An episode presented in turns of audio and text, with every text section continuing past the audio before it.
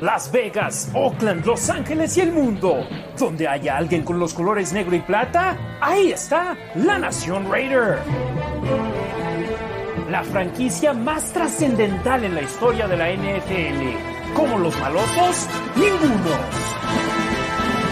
Arrancamos la Nación Raider con Harry Ruiz, Demian Reyes y Ricardo Villanueva. ¿Cómo están hermanos y hermanas de la Raider Nation? Su servidor y amigo Harry Ruiz saludándoles con mucho gusto. En esta ocasión nada más somos dos. Junto a Ricardo Villanueva le mandamos un saludo a Demian Reyes que está fuera de la ciudad donde él radica, está viajando, así que no está disponible el día de hoy. Por eso el reporte de lesionados ayer, o más bien hoy por la mañana que lo compartimos, decía que estaba descartado, pero aquí les tenemos el episodio número 27 de La Nación Raider en las redes sociales de La Nación Raider, en YouTube, en Facebook y en Twitter completamente en vivo y también Disponible on demand por medio de la versión audio en Spotify, en Apple Podcast y demás plataformas. Muchísimas gracias por el inmenso apoyo que nos han dado en nuestro programa, que semana a semana seguimos creciendo. Así que muchísimas, muchísimas gracias. Si nos están viendo en vivo, déjenos sus comentarios, sus opiniones, sus preguntas los saludos, lo que ustedes deseen, déjenos saber por medio de los comentarios y también háganos un favorzote, compártanlo en sus redes sociales, denle retweet en Twitter, compártanlo en sus páginas de Facebook, en sus grupos de Facebook y en YouTube. Suscríbanse, ya llevamos 300, 300 suscriptores al momento, 302 para ser exacto en este instante y eso nos apoya de gran manera. Ricardo Villanueva, buenas noches hermanos, siempre los jueves es un placer poder platicar contigo. Harry, buenas noches. Nación Raider, buenas noches. Demian, te mandamos un saludo, ahí luego nos vas a escuchar. Eh, agradecido, ¿no? Como tú lo dices, obviamente con la Nación por, por darnos ese apoyo. Seguimos creciendo, afortunadamente, gracias. Eh, eso quiere decir que pues les gusta el contenido que les damos. Obviamente este contenido que les damos es con todo, con todo el, cariño, el amor por el equipo y obviamente siendo objetivos, ¿no? Eh, no nos vamos, a veces dejamos que nos gane el corazón de alguna forma, pero obviamente es por el equipo. Y, de, y aún así seguimos siendo, yo creo que lo más eh, reales o, o concisos que podamos ser, ¿no?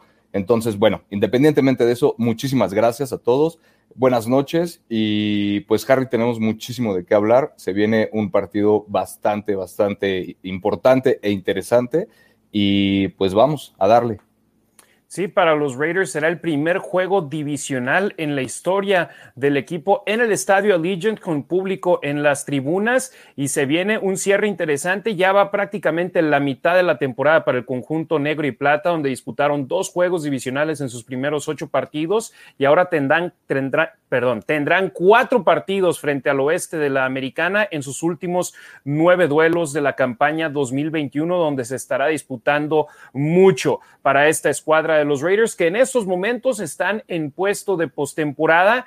Y ojo, todos los equipos en la división tienen cinco victorias, así que si bien hace dos semanas después de la semana de descanso decíamos todos los resultados se le dieron a los Raiders, líderes divisionales solitarios, eh, Kansas City no se está viendo bien, pero ahora todo está tablas y todo está de por medio en esta segunda mitad de la campaña para el conjunto negro y plata. Ricardo Villanueva, vamos a comenzar platicando sobre el partido frente a los gigantes de Nueva York, donde los Raiders anotaron puntos en su primera serie ofensiva, al igual que los gigantes de Nueva York, ambos consiguiendo touchdowns, pero desde entonces ninguna de las dos ofensivas encontró las diagonales. En tu punto de vista, ¿qué fue lo que le falló a los Raiders que si bien movieron el balón, no pudieron meterlo a la zona de anotación por segunda vez en el partido?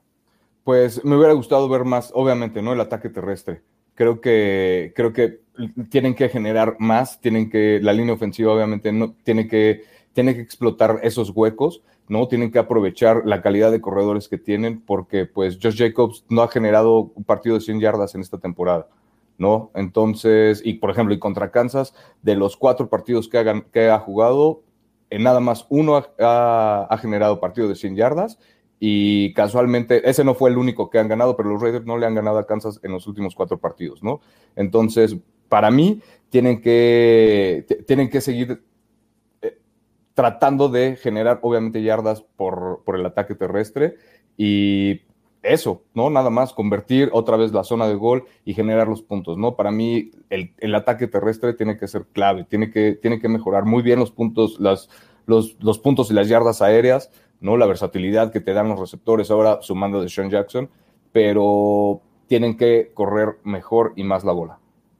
Sí, y en, hasta eso, si volteamos a ver lo que sucedió en el partido del domingo, Josh Jacobs tuvo su mayor cantidad de yardas terrestres en lo que va de la temporada. Eh, Darren Waller tuvo su juego más productivo desde la semana número dos por medio de recepciones.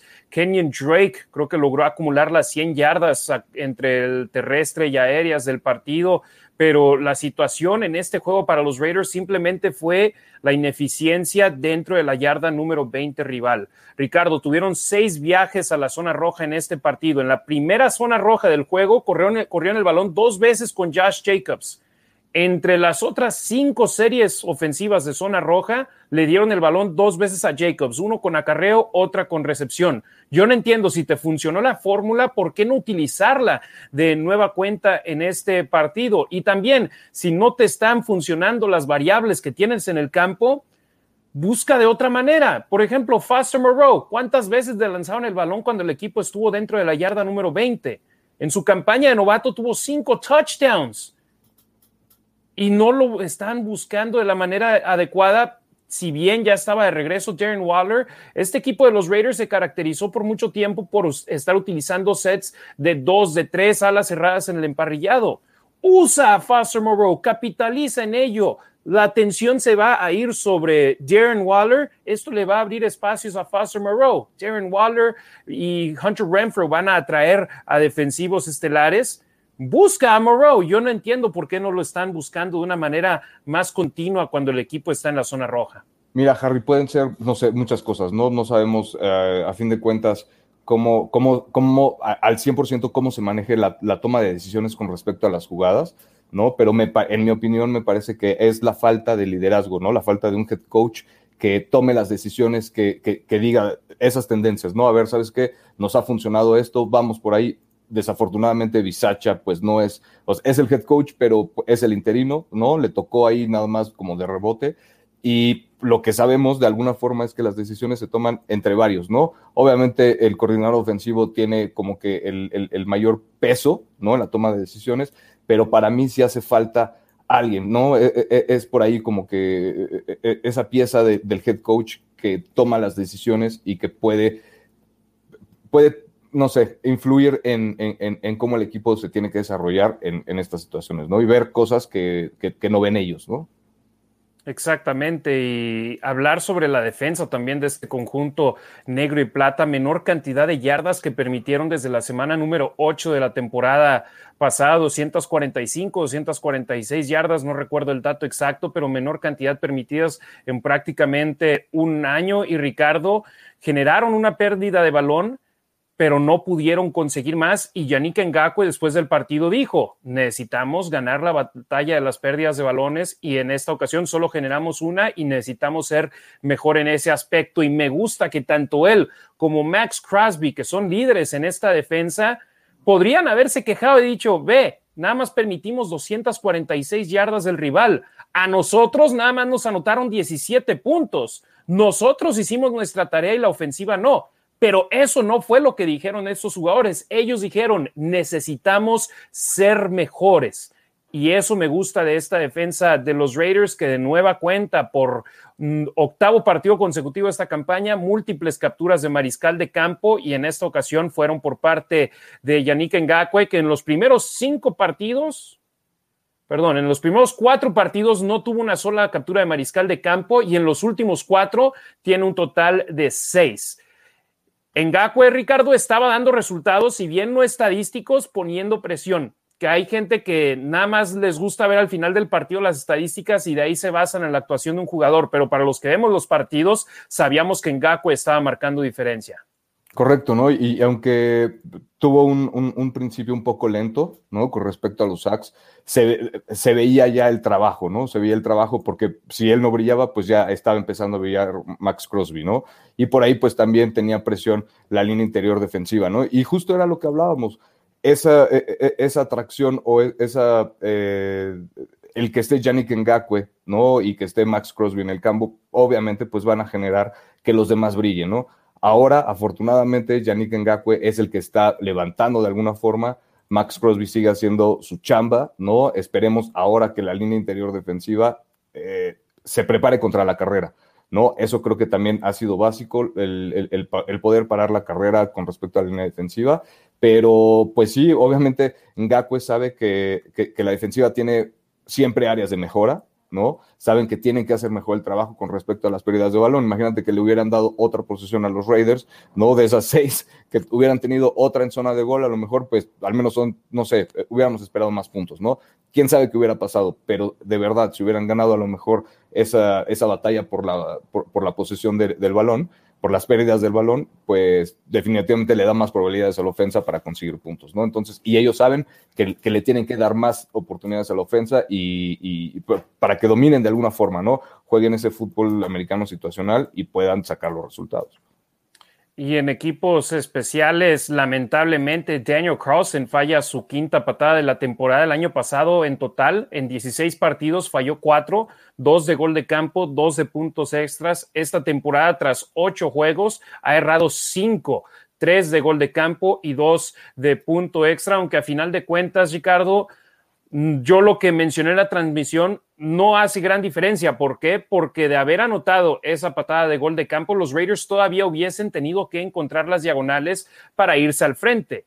Si el partido hubiese, se hubiese convertido uno de nueve en lugar de uno de seis, entonces la patada de gol de campo hubiese sido ya la historia por la cual los Raiders no estaban peleando por el juego, quedándole tres minutos al partido. Entonces, no es la culpa de Daniel Carlson que haya tenido que intentar cuatro goles de campos cortos en este partido, sino de la ofensiva, de no poder eh, punch it in, como se dice en inglés, poder meter el balón a las diagonales y ahora simplemente lo sacan a él. ¿Tú estuviste de acuerdo de que hayan intentado esa patada de gol de campo en el último cuarto donde iban a convertir el juego potencialmente a uno de un punto en lugar de irse en cuarta oportunidad dentro de la zona roja?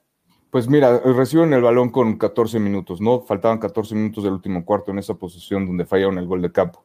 Entonces, con respecto al tiempo, no, creo que sí lo hubiera hecho, porque de alguna forma todavía quedaba tiempo.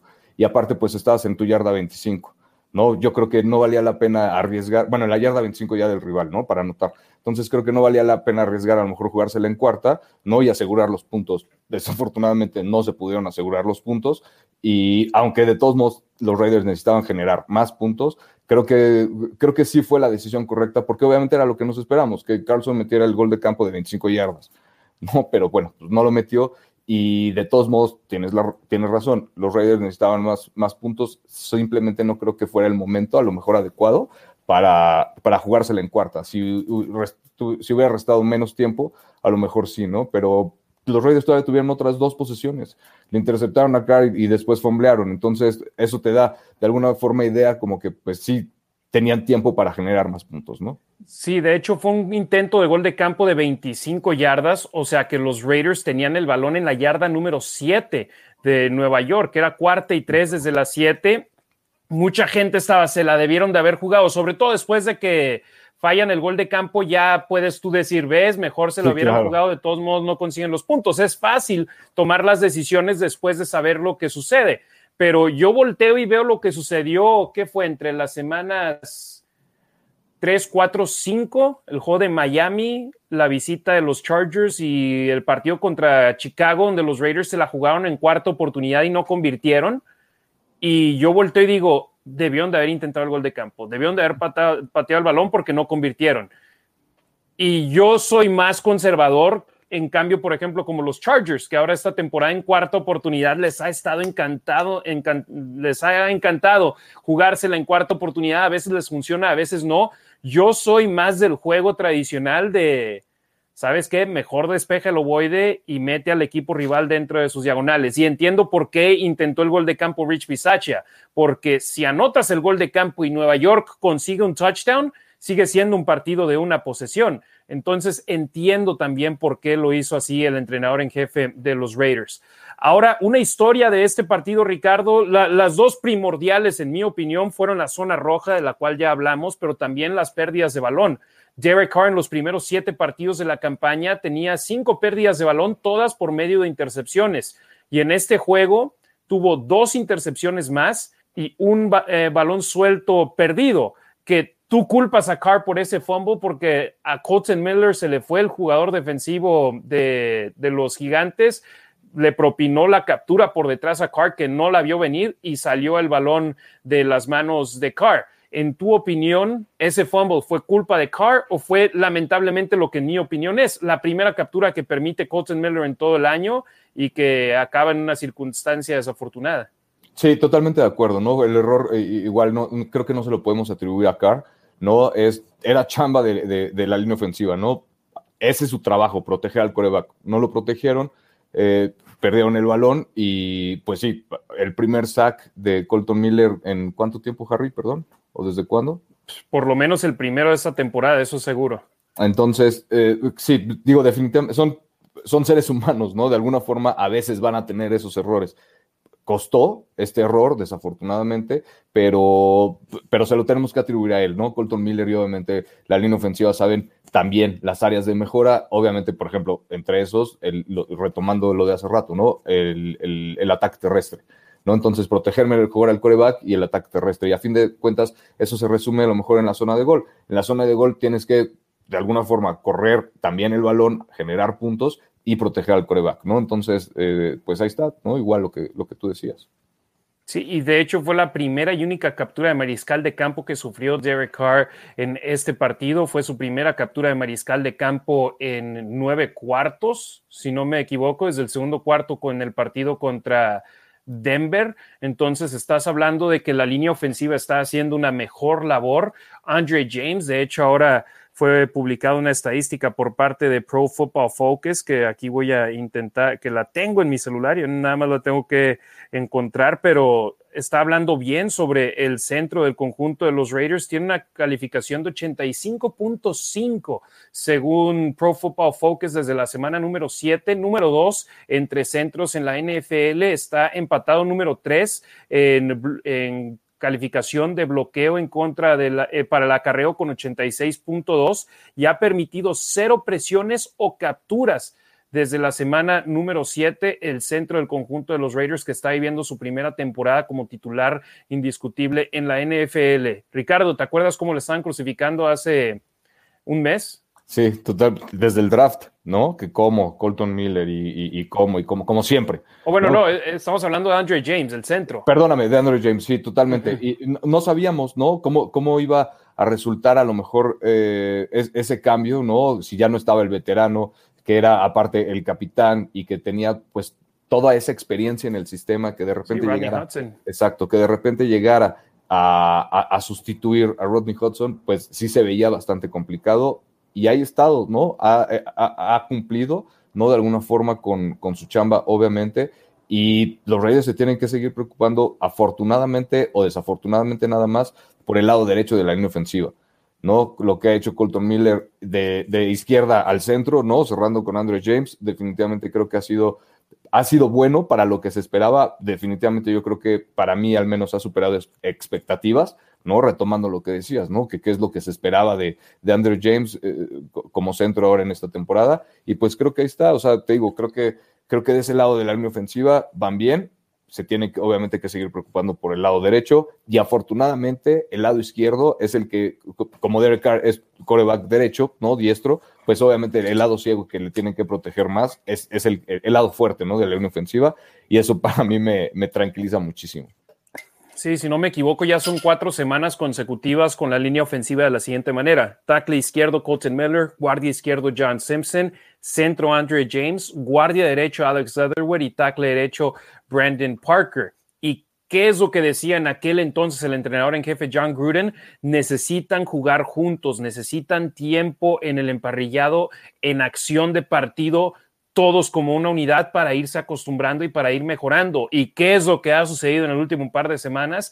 La línea ofensiva se ha visto más sólida, le han dado tiempo a Derek Carr. Y este partido, si bien no fueron efectivos en la zona roja, los Raiders pudieron mover el balón y Ricardo, se vieron bien a la ofensiva, nada más que les faltó ese último empujoncito, hombre, seis viajes a la zona roja, normalmente para los Raiders eso termina en por lo menos tres touchdowns. En esta ocasión nada más sucedió en la primera, pero ves, ofensiva total 403 yardas, ofensiva aérea 286 yardas, ofensiva terrestre 117 yardas. O sea que el tercer mejor juego por medio de ataque terrestre para los Raiders y los primeros dos habían sido victorias contra Miami, donde corrieron para 140 yardas, y frente a Filadelfia, donde corrieron para 119 yardas. Y este partido simplemente parece una oportunidad desaprovechada para el conjunto negro y plata, porque vemos lo que hizo la, defensa del conjunto de los malosos en el juego contra los gigantes, donde permitieron un total de 247 yardas, 98 por aire,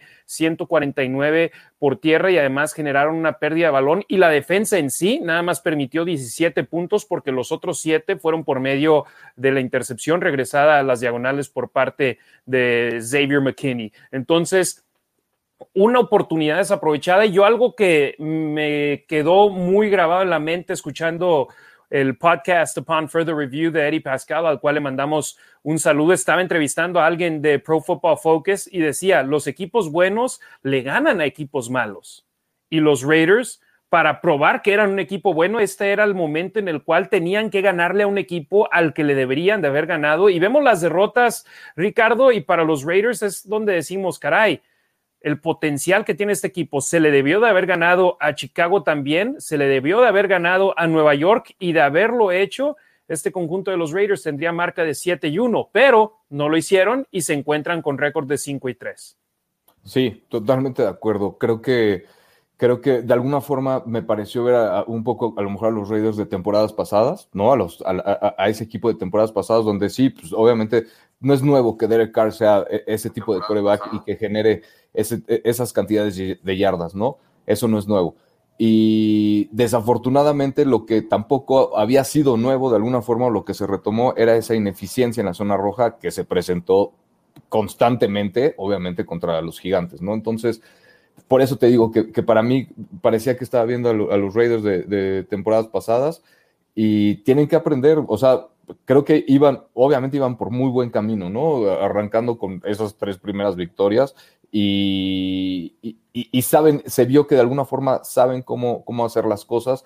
Creo que obviamente el tema de Gruden, el tema de Rocks, todo eso ha influido de alguna forma y creo que le tienen que definitivamente ya dar hacer lo posible por, por darle la vuelta al asunto, creo que lo están haciendo, no lo dudo para nada, pero se tiene que reflejar en el campo, ¿no? Punto.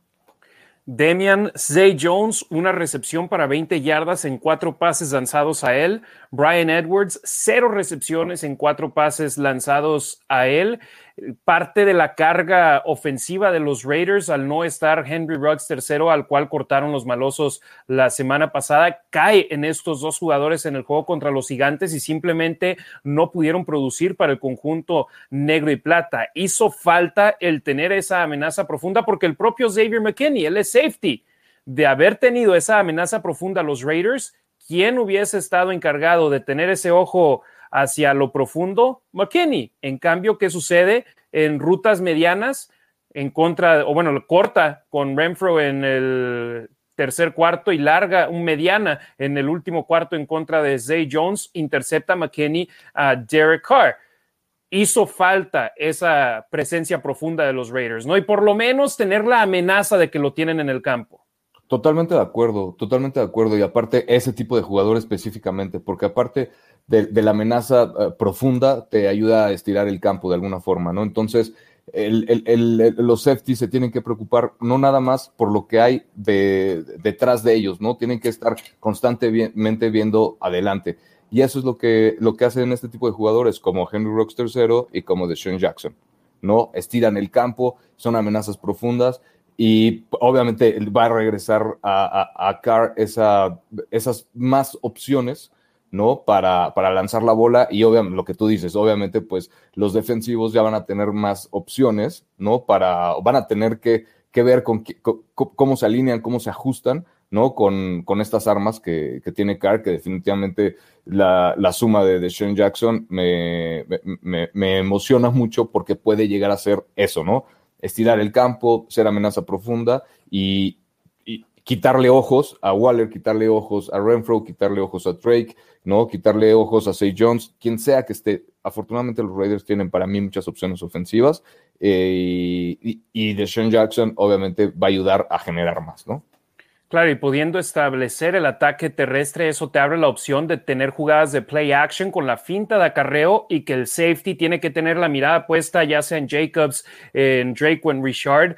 Y ya hasta que ve que, que sigue con el balón Derek Carr, entonces ya tiene que voltear a ver a Deshaun Jackson, tiene que voltear a ver a Darren Waller para poder cuidar esos espacios profundos, porque Derek Carr es el quarterback que más pases de 20 o más yardas en el campo ha lanzado esta temporada con 46 y eso que tiene un partido menos que Tom Brady, un partido menos que Matthew Stafford. Entonces, los malosos les encanta el ataque profundo y eso no lo vimos de manera constante ante los gigantes de Nueva York, que también hay que decirlo, tiene una, una buena defensa secundaria que limitó de gran manera a Patrick Mahomes la semana previa al partido en contra de los Raiders. Entonces, tienen buena defensa, pero es un equipo al cual los Raiders le debieron de haber ganado este partido. Y son esos juegos donde se dice en inglés, stack the wins, acumula las victorias, ve sumándolas una por una y esta es una victoria que en años pasados volteamos y decimos, ese partido de haberlo ganado nos cambia las circunstancias en las últimas tres semanas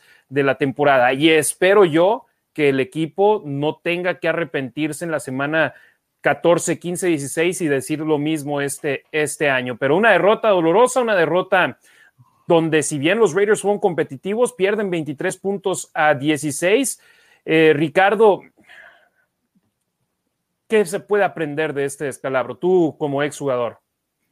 Pues mira, tienen que, tienen que, tienen que aprender a superar, obviamente, todos estos errores, ¿no? El pick six, que desafortunadamente fue muy temprano en el partido, eso de alguna forma te pega, ¿no? Y te Perdón que te interrumpa, Ricardo. Esa jugada cambió el partido para el conjunto de los Raiders, porque los malosos tenían una ventaja de tres puntos arrancando la segunda mitad y en la primera serie ofensiva del tercer cuarto, Derek Carr con esa intercepción, en lugar de estar buscando tomar una ventaja de dos posesiones, los Raiders iban abajo por una posesión. Entonces, muy cierto. Perdón que te interrumpiera, no lo hemos mencionado.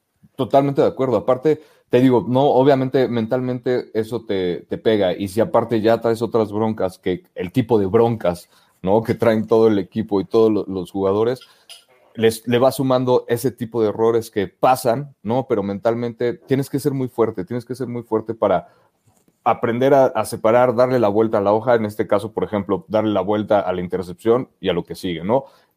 Vas a tener otra oportunidad para generar puntos, aprovechala. ¿no? Entonces, creo que eso es lo que tienen que aprender otra vez, repito, tienen que eh, seguir haciendo lo que estaban haciendo y generar puntos en zona roja, no ser el equipo que eran las temporadas pasadas donde generaban yardas y generaban yardas, pero terminaban goles de campo, ¿no? Llegaron a la zona roja y terminaban en goles de campo. Entonces, los Raiders tienen ahora con qué, definitivamente creo que tienen con qué, la suma de Deshaun Jackson va a ayudar a eso y tienen el escenario perfecto para demostrar el, equipo que son, ¿no? Como decías, hay que generar, generar las victorias y, acumularlas. En este partido que fue contra los gigantes, que era en papel totalmente ganable, ¿no? Que eso era el, pronóstico de alguna forma. Ahora contra Kansas tienen que demostrar de verdad de lo que están hechos, ¿no? Y, para mí que, que tienen con qué. Y lamentablemente este partido nos prueba de nueva cuenta que los Raiders siguen jugando al nivel de sus rivales. Donde si tienen rivales complicados, les juegan de gran manera. Si tienen rivales que en papel parecen eh, inferiores a ellos, juegan al nivel de ellos y no pueden estar haciendo eso si tienen la esperanza de llegar lejos en la temporada, a estar peleando por un puesto en los playoffs y ganar en la postemporada. Una cosa más, Ricardo, que me llamó la atención antes de empezar a leer los comentarios que nos dejan aquí en las redes sociales de arroba la Nación Raider en Facebook, en YouTube y en Twitter. No nos están apareciendo, pero respondan al tweet en el cual están viendo este video y le damos lectura también a lo que nos comenten. Eh, la situación de Henry Ruggs III, los jugadores normalmente de la boca hacia afuera se mantienen neutros y dicen, tenemos un trabajo y tenemos que hacerlo. No se meten en decir, me duele lo que está pasando, me distrae, pero Darren Waller, si algo hemos aprendido de él es que es muy honesto y lo comentó en la conferencia de prensa posterior al partido donde dijo, sí, me dio un bajón. Gruden me dio mi segunda oportunidad en la liga y le debo mucho. Ruggs es una persona que todos queremos mucho, que nos gusta estar alrededor de él y nos duele que haya pasado esto si bien sus compañeros de equipo estaban diciendo lo que te enseñan a decir en conferencias de prensa, a no generar polémica, Waller, por lo que ha pasado en su vida, de que tiene una segunda oportunidad no solamente para jugar fútbol americano, sino para vivir, él no tiene pelos en la lengua y lo dijo le dio un bajón esta situación que está viviendo el conjunto negro y plata y ahora a sumarle lo que sucedió esta semana con Damon Arnett, con los Raiders cortando a el jugador con el que escogieron con la selección número 19 del draft del 2020. Para aquellos que no sepan, eh, él estaba interactuando por medio de mensajes directos con una persona en Instagram y traían pleito y le mandó un video amenazándolo de muerte con pistolas, pero no nada más un arma de fuego. Había un arma de fuego que parecía de esas que ves en las películas de granadas, de, que, de alto calibre, que dices tú, ¿qué está haciendo con un arma de ese tipo? Obviamente Arnett no viajó porque sigue en la lista IR, pero los Raiders no dieron una opinión al respecto durante el fin de semana para no distraer del partido, pero en cuanto llegó el lunes, Mike Mayock en conferencia de prensa anunció que cortaron, o bueno, se le dice en inglés wave, porque todavía es un jugador de menos de cuatro temporadas de experiencia en la NFL, pero efectivamente simplemente dejarlo ir de tu plantilla, nadie más lo eligió. Eh, Ricardo, parece que las polémicas siguen llegando con este conjunto negro y plata que en inglés se dice can't catch a break, simplemente no pueden encontrar un descanso de una situación lamentable como las que ha sucedido Gruden, correos electrónicos en primera instancia racistas, después homofóbicos y con términos misóginos, después pasas con la situación de Henry Ruggs III manejando, siendo acusado de manejar bajo la influencia y que un percance automovilístico que él causó terminara la vida de una persona. Y ahora eh, pasando esto de Damon Arnett, videos de él con armas de fuego amenazando de muerte a alguien, son situaciones inaceptables, pero los Raiders tomando las decisiones correctas en las tres. Se tardaron unos días con Gruden, pero toman la decisión de dejarlo ir, o bueno, de que renunciara.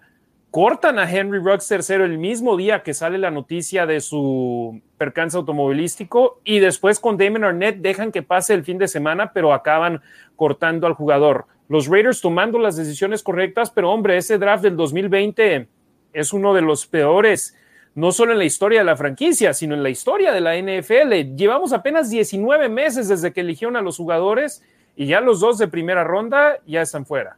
Sí, qué desafortunada, qué desafortunada situación.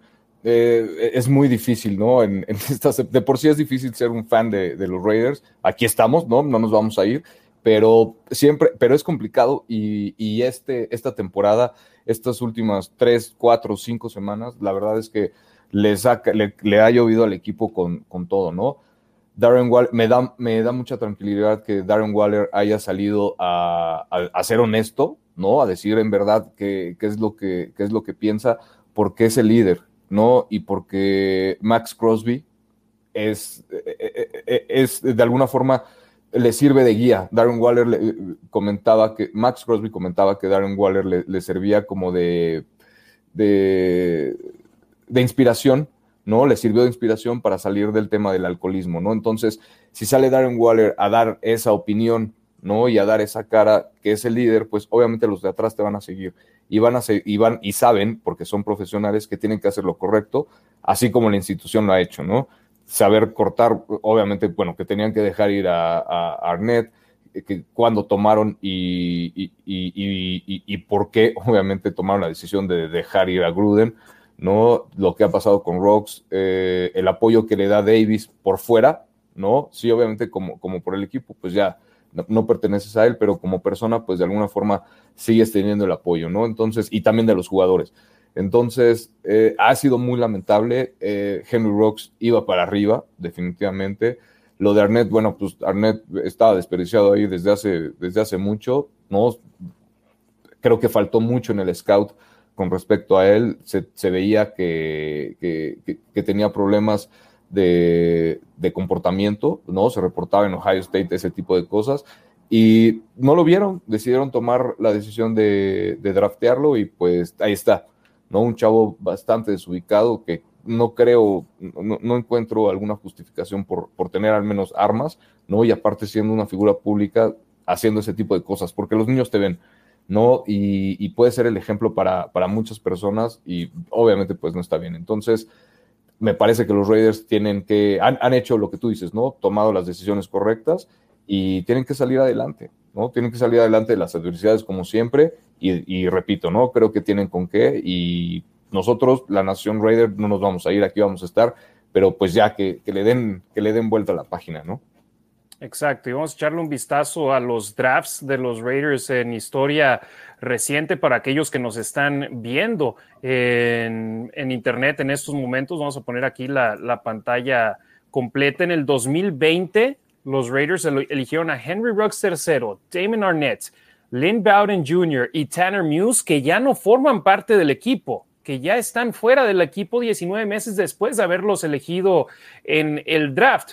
Siguen con el club. Brian Edwards, que es titular, John Simpson, que en estos momentos es titular, y a Mick Robertson, que, ha estado, que estuvo inactivo en este partido previo frente a los gigantes de Nueva York. Sí, ese 2020, un draft terrible para el equipo, pero hay que ver los otros dos drafts donde estuvo el gerente general Mike Meya, que en el 2019 como titulares en el equipo actualmente, Josh Jacobs, Jonathan Abram, Trayvon Mullen, Max Crosby y Hunter Renfro. De ese draft, Ricardo, sacaron a cinco jugadores que en la actualidad son titulares, obviamente con Trayvon Mullen, que en estos momentos está lesionado, pero en el momento en el cual ya esté listo para regresar al campo, va a ser titular como lo fue eh, prácticamente en todos los partidos que ha visto acción. Obviamente las críticas llegan con Cleveland Farrell, al cual escogieron con la selección número cuatro del draft. Isaiah Johnson y Quentin Bell, pero hasta el propio Foster Moreau ha sido productivo con este equipo de los Raiders, pero podrían capitalizar más con él en el futuro. Y si nos vamos con el draft del 2021, Alex Leatherwood es titular, al igual que Trayvon Merrick y Nate Hobbs. Estás hablando que en los drafts de los últimos tres años, los Raiders tienen a un total de 11 jugadores titulares que han sacado de esos drafts que en mi punto de vista es buena producción. Tienes prácticamente la mitad de tus titulares entre ofensiva y defensiva, los sacaste los últimos tres años en el draft. Sí, de acuerdo, y aunque los picks de primera ronda no han sido eh, lo que se esperaba, ¿no? Definitivamente los que vienen detrás, los, los picks de, las rondas eh, posteriores, no solo son los titulares, sino además cómo han generado, ¿no? El peso que tiene Hunter Renfro en la ofensiva, la verdad es, me parece, me parece bastante importante. Es un arma súper versátil, es un jugadorazo, demuestra un corazonzote en todas las jugadas, está, eh, está en lo que tiene que estar, sea en equipos especiales o sea en ofensiva, ¿no? Está, es muy inteligente. Y, y él no lo agarraste en la primera ronda, ¿no? Entonces te digo, Max Crosby obviamente tampoco fue de primera ronda, y, lo que ha generado, ¿no? Entonces, de alguna forma se, se, balancea. No me parece para nada mal, obviamente, que, que estos jugadores sean los, los, hayan producido y se hayan quedado en los Raiders. Desafortunadamente, los picks de primera ronda no han funcionado, pero pues los demás ahí están, ¿no? Han estado funcionando, sí, así es. Eh, vamos con comentarios de nuestros hermanos y hermanas de la Raider Nation que se están haciendo presente en Facebook y en YouTube, pero antes voy a leer un comentario que llegó por medio de Twitter, alguien que nos apoya siempre cada vez que estamos al aire y también cuando no lo estamos, Germán Santi Esteban, dice saludos mi nación en Twitter, Germán, muchísimas gracias, siempre está ahí al pendiente con nosotros. y que, le agradecemos, le agradecemos mucho. En Twitter no sé lo que está pasando, pero nos están fallando los comentarios por medio del proveedor que utilizamos, que es StreamYard. Ok, vamos con los primeros comentarios que de hecho llegaron antes de que estuviéramos al aire. Gerardo Martínez en YouTube dice, buenas noches, Masters, aquí atento para escucharlos hablar de los Raiders. Alexandro, Alexandro Díaz, listo, saludos. Mauricio López, Raiders. Daniel Maldonado, Cubo Nación. Live Fox, saludos. Harry Ricardo desde Monterrey. César Tejeda, buenas noches, hermanos. Saludos desde la Raider Nation Guadalajara. Go Raiders. J. Guillermo Bárcena García, saludos desde la Ciudad de México. Dolidos por la derrota, pero vamos contra Kansas City. Vamos por Kansas City. Abrazos. Joel Zárate, buenas noches, Harry y Ricardo. Saludos, Raider Nation. Gerardo Samuel Holguín, ya aquí andamos, borracho, pero aquí andamos. Saludos, Harry y Ricardo. Saludos, Gerardo. Apenas es jueves, espérate hasta el domingo. Mauricio López, saludos desde Monterrey. Striker Sack, se me va a apagar el teléfono, espero verlos con la pila que me, que, me quede. Saludos, gracias Striker y pues si se te acabó la pila, velo mañana. Joel Zárate, oye Harry, aparte del jersey de Ruggs, ponen rifa uno de Alzeiro. No, ¿qué pasó? No, no, no. John Rodríguez, o bueno, creo que es Rodríguez. Buenas noches, saludos desde Cuautitlán, Izcalli. Esteban Matamoros, saludos desde Costa Rica. Muchísimas gracias por vernos desde Costa Rica. Kevin Ayala, ya listo para ver el episodio 27. Saludos de Ciudad Juárez. Miguel de León, saludos desde Monterrey. Jair Monroe, buenas noches, hermanos. Ya listo como todas las semanas para verlos y escucharlos el día de hoy. Muchísimas gracias, Jair. Siempre ahí compartiendo nuestro contenido en sus redes sociales. Andrés Aldana Correa, que nunca falla, siempre está aquí en nuestros programas. Buenas noches desde Cali, Colombia. Raiders. Diego López Martínez, saludos Nación Raider, Luis Reyes, buenas noches a todos hermanos, Alan López, siempre puntuales en la cita, saludos. Checo Flowers, saludos desde Monterrey. Qué doloroso perder contra gigantes de los equipos ganables en el papel y nada, y nada. Adicional nos alcanza cargadores y a un juego Kansas City. Era un juego muy importante. Ojalá le dieran oportunidad a Mariota. Yo, sinceramente, después de que Carr está en las dos derrotas, previas sí se había visto muy mal Derek Carr en contra de los Osos de Chicago y contra los Cargadores de Los Ángeles en gran parte del partido, a excepción de esas dos series del tercer cuarto. Pero hasta en este juego se vio bien. Lamentablemente la zona roja fue donde no solo él, sino los corredores, sino los receptores y hasta la selección de jugadas desde la banca simplemente no fueron eficientes. Yo no nada más digo que es culpa de Derek Carr este partido hasta los equipos especiales, ¿no? Fallando el gol de campo, ¿no? Y, y, en un partido para, para ganarlo tienes que ganar las tres fases del partido, que son los equipos especiales, la defensiva y la ofensa. En este caso no estuvo el balance ni en la ofensiva ni, ni en los equipos. Sí, ganaste con la defensa, pero no con ofensiva y equipos especiales. Exacto, ¿no? Entonces, y ahí está el resultado, ¿no? Y volvemos a lo mismo, la ineficiencia en la zona roja, que es lo que se ha repetido en al menos la temporada pasada y no se había repetido o no se había dado en estos primeros partidos, ¿no? Entonces, te digo, los Raiders tienen con qué, saben hacerlo y pues nada más tienen que generar más puntos. Y si había sucedido en juegos anteriores, había sucedido en menor escala, donde tal vez una serie ofensiva o dos terminaban con goles de campo, no cinco. O bueno, cuatro en intentos de gol de campo y la última en un balón suelto. Alexandro, Alexandro Díaz pregunta, ¿el domingo es la última llamada?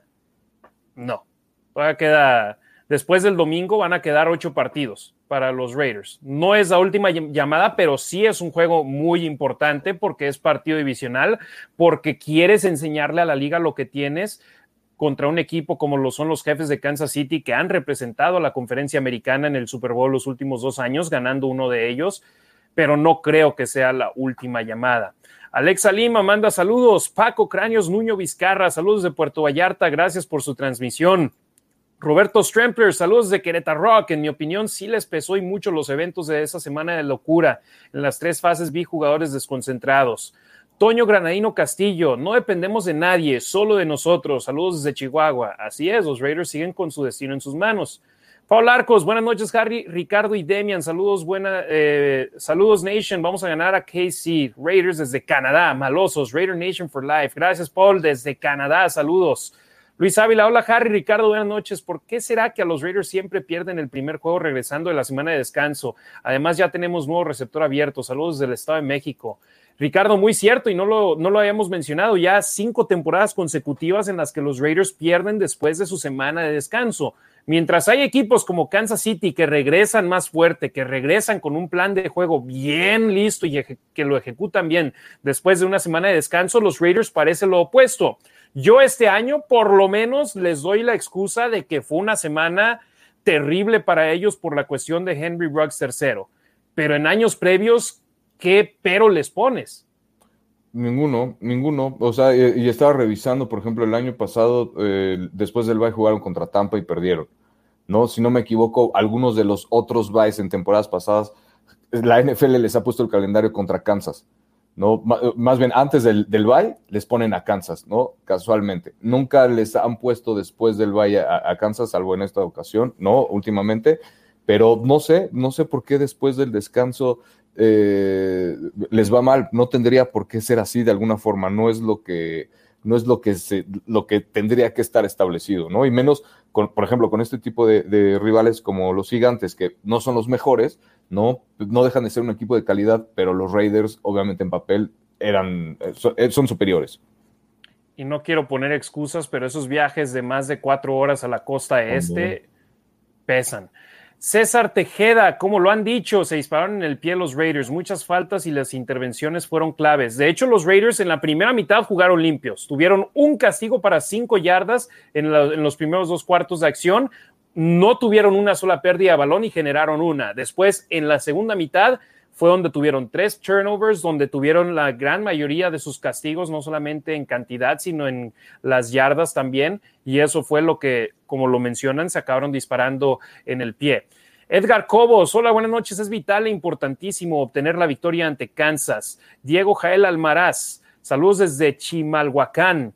Alan López de Sean Jackson se ve muy rápido en los entrenamientos. Espero lo estrenen el domingo. El plan es que lo hagan, aunque en el depth chart, en la lista de profundidad, está como suplente detrás de Zay Jones, pero eso es porque la publican a partir de hoy y necesitan tener ahí la lista y no van a poner a alguien que acaba de llegar como titular así a la mitad de la temporada. Gerardo Samuel Holguín en la zona roja hasta a Engo, un excelente jugador. Sí, Engo tuvo un partido muy productivo, pero en la zona roja no lo buscan mucho y es tal vez por su posición de fullback.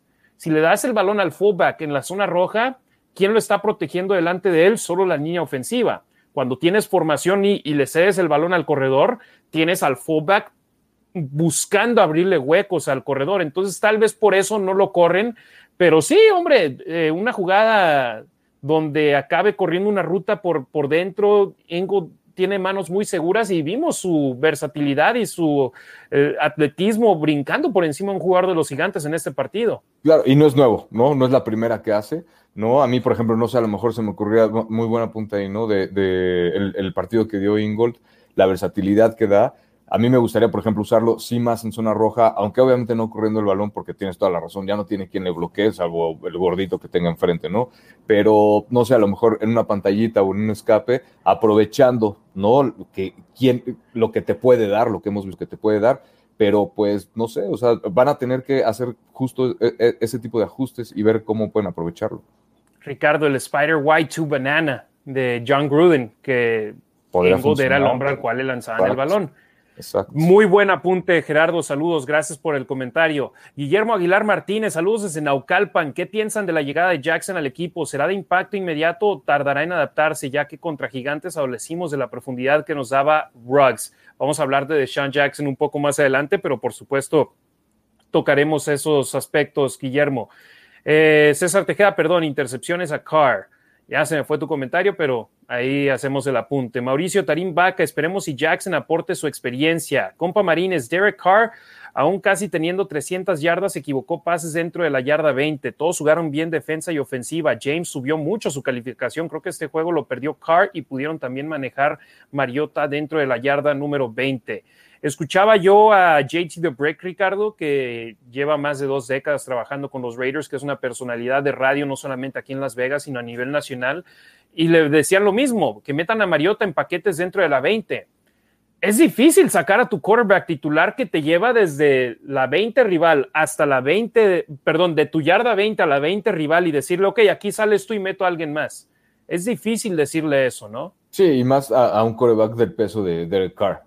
¿No? Todavía a lo mejor eh, fuera novato, ¿no? O tuviera menos, menos experiencia, pero si ahorita él ya toma las decisiones de alguna forma y ya trae todo el drive y va viendo cómo, cómo, cómo se va presentando la defensiva, cómo, cómo puede ir ajustando sobre el drive, creo que sí, pues obviamente lo más correcto sería que él terminara el drive, ¿no? Pero pues a ver, suena interesante, obviamente, a lo mejor una situación no de desesperación, pero nada más para destantear tantito o destantear más a la defensiva, ¿no? De por sí ya con todos estos movimientos a lo mejor que haces o estos paquetes, pues en una de esas, así, ir metiendo a lo mejor jugaditas con Mariota, pero no arriesgar el balón, ¿no? Que también es importante y a los jugadores yo estaba viendo en Twitter alguien que publicó un video de que si solamente tuviéramos un quarterback corredor que en la de 20 nos pudiera ser efectivos y mostraban el video del touchdown, no sé si te acuerdas el año pasado ante los cargadores en el estadio Allegiant en jueves por la noche con Mariota anotando un touchdown corriendo el balón pero no enseñaron el video de Mariota con los Raiders con nuevos set de downs dentro de la 10 y que no pudo meter en tres jugadas el balón a las diagonales. Entonces, sí, puede llegar a ser una buena opción, pero no es la solución que todo mundo dice, ah, si lo metes a él, consiguen el touchdown. Entonces, ojo también con eso. Ingui Hernández, buenas noches hermanos, Harry Ricardo, saludos de Chihuahua, Raider Nation CUU, Raider Nation Wrecking Crew. ¿Qué tanto podrá jugar Jackson? Hablaremos de eso un poco más adelante. George Fierro, saludos Harry, Ricardo y a toda la Raider Nation de parte de la familia Raider Nation Wrecking Crew Guadalajara y de los meros meros. Saludos. José Arroyos, buenas noches, saludos Ricardo Harry desde San Antonio, Texas. Por cierto, los números siguen subiendo para de los que nos están viendo. Muchísimas gracias. Sigan compartiendo el video. La semana pasada tuvimos nuestros mejores números en los ya más de seis meses que llevamos aquí haciendo programas para ustedes por la Nación Raider, para la Nación Raider. Así que gracias. Sigan compartiendo el video y veo a mucha gente que nos está viendo en vivo en YouTube. Si aún no han presionado el botón de suscribir, por favor suscríbanse y además prendan la campanita de notificaciones y siempre denle like a los videos que publicamos. Mañana tengo el reporte de lesionados, el sábado eh, las claves del partido y por supuesto el domingo después del juego el reporte del partido desde el estadio Allegiant. Gerardo Samuel Holguín, muchos crucifican a Carr, pero si no tienes a nadie que se desmarque, o ¿a quién entonces? Carr tuvo que usar a sus corredores para avanzar, ahora con Jackson todo será diferente. Bueno, esperemos, esperemos ese sea el caso, Gerardo. Roy, desde Torreón, Coahuila, saludos al Wrecking Crew. Este domingo será Black Sunday, que así sea. Jonathan Álvarez, saludos desde Guatemala. Armando Trejo, saludos, saludos, brothers, desde Denver. Gracias, Armando, saludos. Jesús Gutiérrez Pérez, saludos desde Jalisco. excelente podcast. Go Raiders, tenemos buen quarterback. No crucifiquen a Carr. Germano Tona Strain, un juego que puede marcar la temporada para ambos equipos. No lo podemos dejar ir. Saludos desde la casa de los Raiders en Hermosillo, los burros de las 7 Bar. Alexandro, Alexandro Díaz, el balón suelto fue más culpa de Jacobs de no lanzarse por el balón en lugar de tratar de levantarlo. Ah, yo digo, o sea. Creo que, yo lo comentaba, ¿no? Es, válido, pero a final de cuentas el balón suelto sucede y. Pero, pero yo, en mi opinión, yo me hubiera lanzado sobre el balón, yo lo hubiera protegido. Jacobs intentó correr, ¿no? Todavía le, dabas a lo mejor otra oportunidad, ¿no? A, la ofensiva. Pero lo pues malo, Ricardo, es que no había tiempos fueras. Sí, si cae sobre el balón, todos los jugadores de los dos equipos van a salir por encima de ti y, le quedaba el partido, déjame ver el dato exacto de cuánto le quedaba el partido en esa última, en el balón suelto. Cuando lo recuperó Nueva York y que pararon el reloj al recuperarlo Nueva York, le quedaban 44 segundos. O perdón, 37 segundos. Sacaron el snap los Raiders con 44 segundos, balón suelto recuperado por Nueva York, 37 segundos si recupera lo voy de Jacobs y le caen encima a los jugadores de Nueva York, de aquí a que lo levanten, que quiten a todos, no, no van a parar el reloj los oficiales. No, no, no, no, obviamente no, pero de alguna forma, no sé, a lo mejor tendrías otra oportunidad, ¿no? La esperanza de una jugada más. No, a lo mejor eh, te hubieran quedado 10 segundos en el reloj, ¿no? Pero pues igual y sacas otra jugada, no sé. Pero si creo sido tercera y 20 desde la 23 de Nueva York. Y definitivamente Jacobs, si agarraba el balón, no se iba a escabullir todas las yardas para hacer la anotación, ¿sabes? Entonces, eh, creo que, te digo, para mí, a lo mejor lo más, lo más inteligente o lo más preciso en ese, para mí, en ese momento, hubiera sido eso, corriendo el riesgo de que, pues, te hubiera corrido, no sé, te hubieras generado a lo mejor 25 segundos, no hubieras gastado 25 segundos, pero para mí hubieras tenido otra oportunidad Desafortunadamente no, no pasó así, no sabemos qué, qué, pasaría, pero pues sí, creo que Jacobs no tuvo que haber intentado correr el balón, en mi opinión. Efectivamente. Ignacio Larcón, saludos amigos, el mejor programa en español de los Raiders, qué gusto escucharlos. Juan López, saludos desde Ecatepec. Carr es el que perdió todos los balones, no ganamos los partidos que se deben de ganar, falta ejecutar en zona roja, pero apoyando a los Raiders de corazón. Jesús Gutiérrez Pérez, lo rescatable el domingo fue ver a Waller y a Jacobs con buenas actuaciones, ya tenían semanas de no verse eso por lesiones o bajas de juego. Muy cierto, y yo lo que digo es, si siguen elevando su nivel y ahora llega una amenaza más en el ataque aéreo para los Raiders, esperemos si pueda continuar esa elevación para ambos jugadores que son piezas claves en la ofensiva de los Raiders. Charlie Martínez, saludos Harry y a Ricardo, un abrazo para los dos, mándenme un saludo. Charlie, saludos hermano. Saludos. Eric Cardona, ocupamos nuevo quarterback. Personalmente no estoy de acuerdo. Ignacio Larcón, Harry, ¿jugará el domingo de Sean Jackson? ¿Cómo va la química con Derek Carr? ¿Cómo ves a Derek Carr? ¿Mentalmente está como para ganar? ¿Qué pasa con Incógnito? ¿Regresa? ¿Jugará el domingo de Sean Jackson? Todo apunta que sí. ¿Cómo va la química con Derek Carr? Pues apenas van dos días, pero desde el primer día hablaba Derek Carr de que le gustaba lo que veía y que va aprendiendo cómo le gusta que le lancen el balón y que cada jugador es diferente, entonces no va a aprender todo en cuestión de, 24 horas o bueno, de una hora y media de práctica. Y mentalmente está como para ganar. Sí, Derek Carr siempre está bien y él lo que decía, gane o pierda, él siempre cambia de chip después del partido y se enfoca en el que sigue. ¿Y qué pasa con Incognito? ¿Regresa? No sabemos aún. Habló Rich Pisacha esta semana y decía que para Trayvon Mullen Jr. va más avanzado que Incognito y que Mullen podría volver a los entrenamientos la semana del partido frente a, frente a Dallas y posiblemente jugar en el partido frente a Washington, en el cual estamos a cuatro semanas de él, que es el 4 de diciembre. Eric Eduardo Hernández, buenas noches, Harry Ricardo. Yo, eh, vamos a romper la maldición de dar una segunda mala temporada y llegaremos a los playoffs. Octavio López, saludos de Chicago, Harry y Ricardo con ustedes como cada semana. Saludos, Demian, en donde estés. Raiders. Armando Trejo, fue una jornada de sorpresas en varios juegos. Desafortunadamente nos tocó una derrota muy dolorosa. Y sí, yo lo que digo es, los Raiders no fueron los únicos que perdieron este fin de semana. Otros equipos que también eran favoritos para ganar acabaron perdiendo y ahí está el ejemplo más claro, el mejor equipo de la conferencia, Buffalo, contra el peor equipo de la conferencia, Jacksonville, y perdieron nueve puntos a seis. Pero allá yo no veo a gente ya queriendo sacar del equipo a Josh Allen. Sí, no, diciendo que es un, muy mal coreback y que están para, para, lo peor, ¿no? Y aparte, a Buffalo, pues no traen las broncas que traen los Raiders. No, no, no es como que les hayan corrido a su head coach, no es como que hayan perdido a uno de sus receptores, ¿no? Entonces, todo eso a veces no se ve, ¿no? Y, y de verdad es importante considerarlo de alguna forma, ¿no? Obviamente, nadie es invencible en la NFL, se demostró, pero los Raiders no tienen por qué perder así. Creo que, creo que e, e, ese tipo de, errores, las seis oportunidades en la zona roja, no pueden pasar. O sea, fueron muchísimas oportunidades para no generar puntos, ¿no? Así es. Ignacio Alarcón, sí debíamos ganar, pero son humanos y sobre todo a Derek Carr le afectó lo de Ruggs, ni hablar. Se tienen que levantar con Kansas, ganar o morir, se tiene el material, está en ellos levantarse. Mario Morrison, saludos Harry y Ricardo, pueden mandarle a mi hijo Tony un saludo. Raiders, Tony, saludos, gracias por estarnos viendo. Saludos Tony, buenas noches. Marco Rodríguez, no se puede decir que perdieron por no tener un jugador. Yo creo que tienen jugadores para modificar su ofensiva y los entrenadores no cambiaron nada. El problema es, Ricardo, tienes un libro de jugadas en el cual estás intentando basarte y 24 horas antes de regresar a los entrenamientos tras la semana de descanso, te quitan a una pieza clave de tu ofensiva.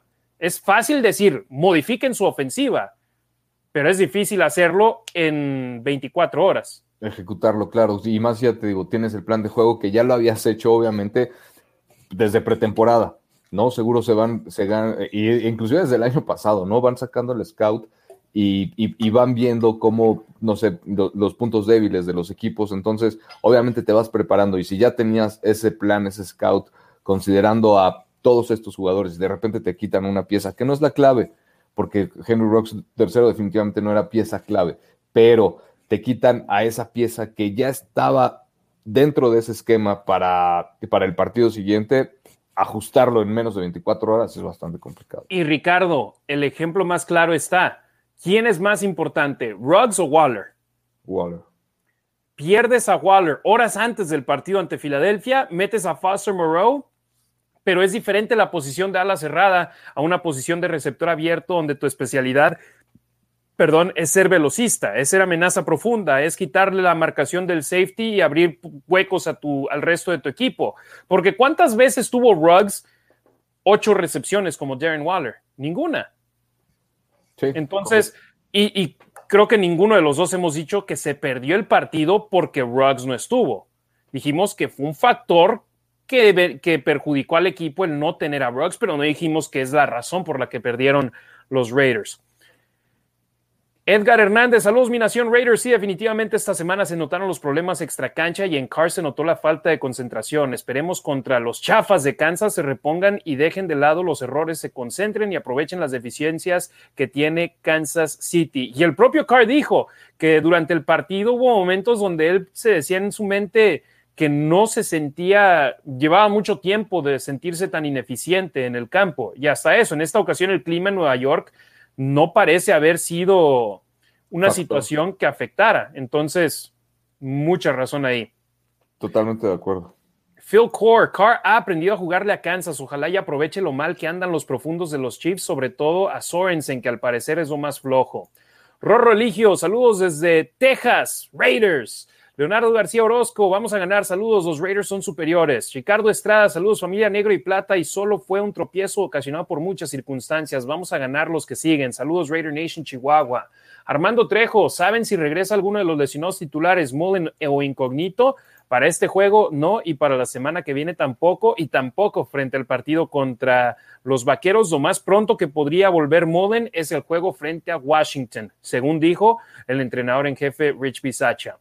Jorge Amaya Villa, saludos Harry y Ricardo desde Torreón, Coahuila, México. Saludos Jorge, un gustazo haberte saludado acá en Las Vegas hace un par de semanas. Amado Nervo, creo que Carr se vio muy afectado emocionalmente por lo ocurrido y Ruggs fue definitivamente una ausencia terrible. Ojalá Deshaun Jackson lo supla bien. La defensa jugó bien, definitivamente, y el propio Carr lo dijo, este juego recae en él. Y de hecho Carr lo dice después de cada derrota, échenme la culpa a mí. Señal de un buen líder. Liderazgo, totalmente de acuerdo, Harry. Iván Ferrera, saludos, Harry Ricardo, un abrazo para Demian. Tenías toda la razón la semana pasada y requeríamos un receptor rápido. Ojalá Deshaun Jackson se vuelva una leyenda Raider. Amado Nervo, lo bueno que Deshaun Jackson es Raider de corazón. Y fíjate, no, no sé si sí sea fan de los Raiders o no. Está la foto de que su primer juego como chavo fue en el Coliseo de Los Ángeles y un partido de los Raiders pero no, no estoy seguro que él así diga, soy Raider Nation, que por ejemplo Leonard Williams, contra el cual acaban de jugar los Raiders. A él lo eligieron los Jets en el draft, pero él hasta había publicado una foto en su Instagram diciendo que le encantaría que lo eligieran los Raiders porque era el equipo al que le iba de chavo. Deshaun Jackson es de Los Ángeles, pero no todos los que son de Los Ángeles le van a los Raiders. Entonces, no sé si sea Raider de corazón o no, pero en estos momentos lo es. Entonces, y, mientras, apoyo. Exacto, totalmente de acuerdo. Y mientras sume y mientras traiga la, actitud de, jugar en equipo y, de aprender, porque obviamente él sabe que no va a ser el receptor titular, ¿no? Entonces, que...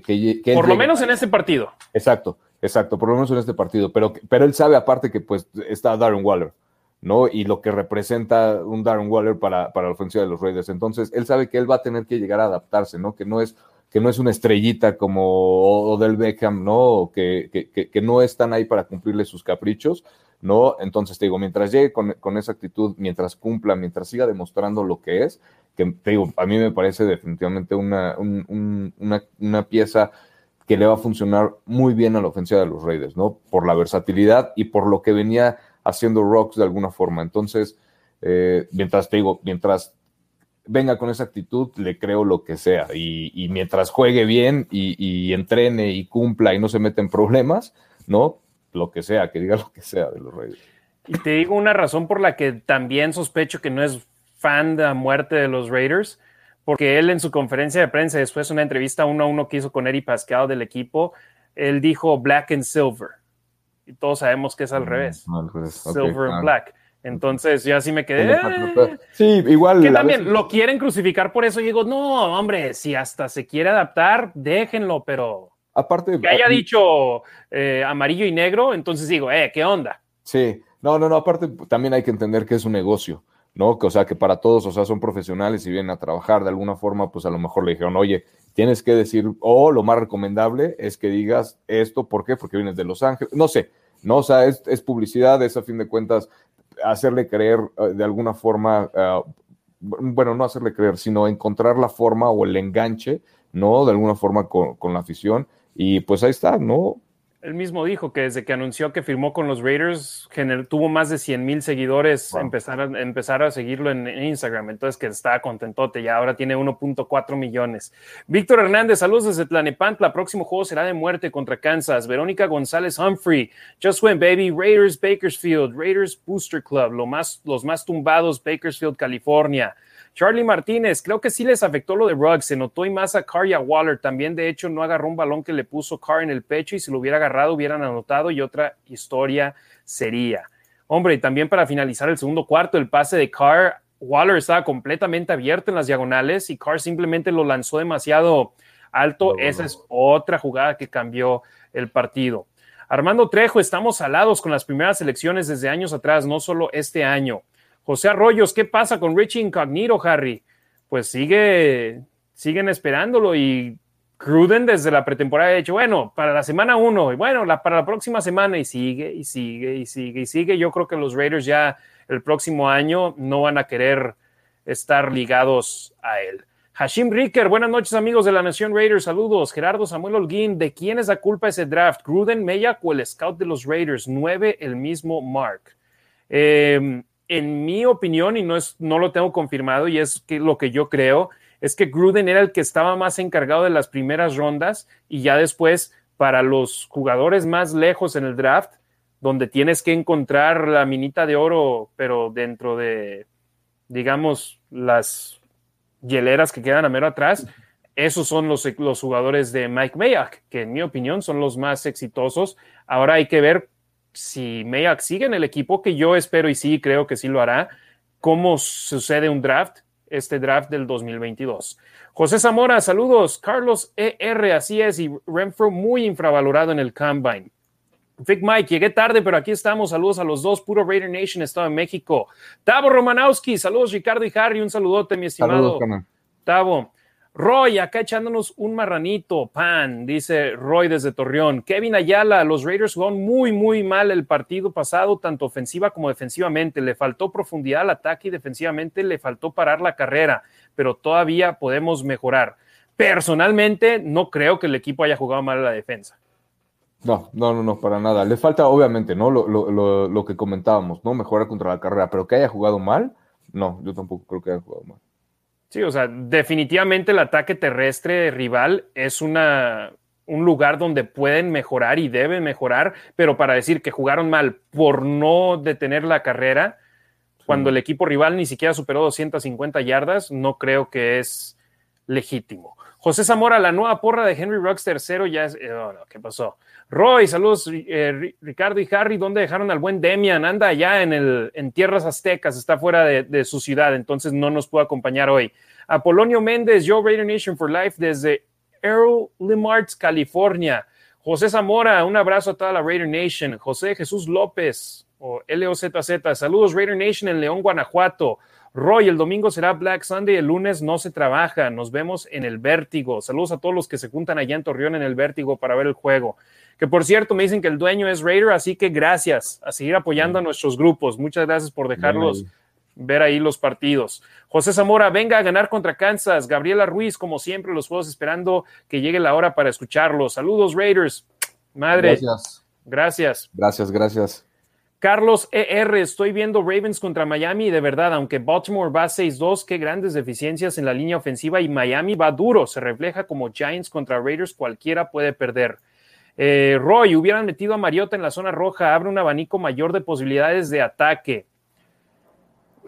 También yo digo, meter un jugador frío en el momento donde necesitas generar yardas sí o sí, ¿será inteligente?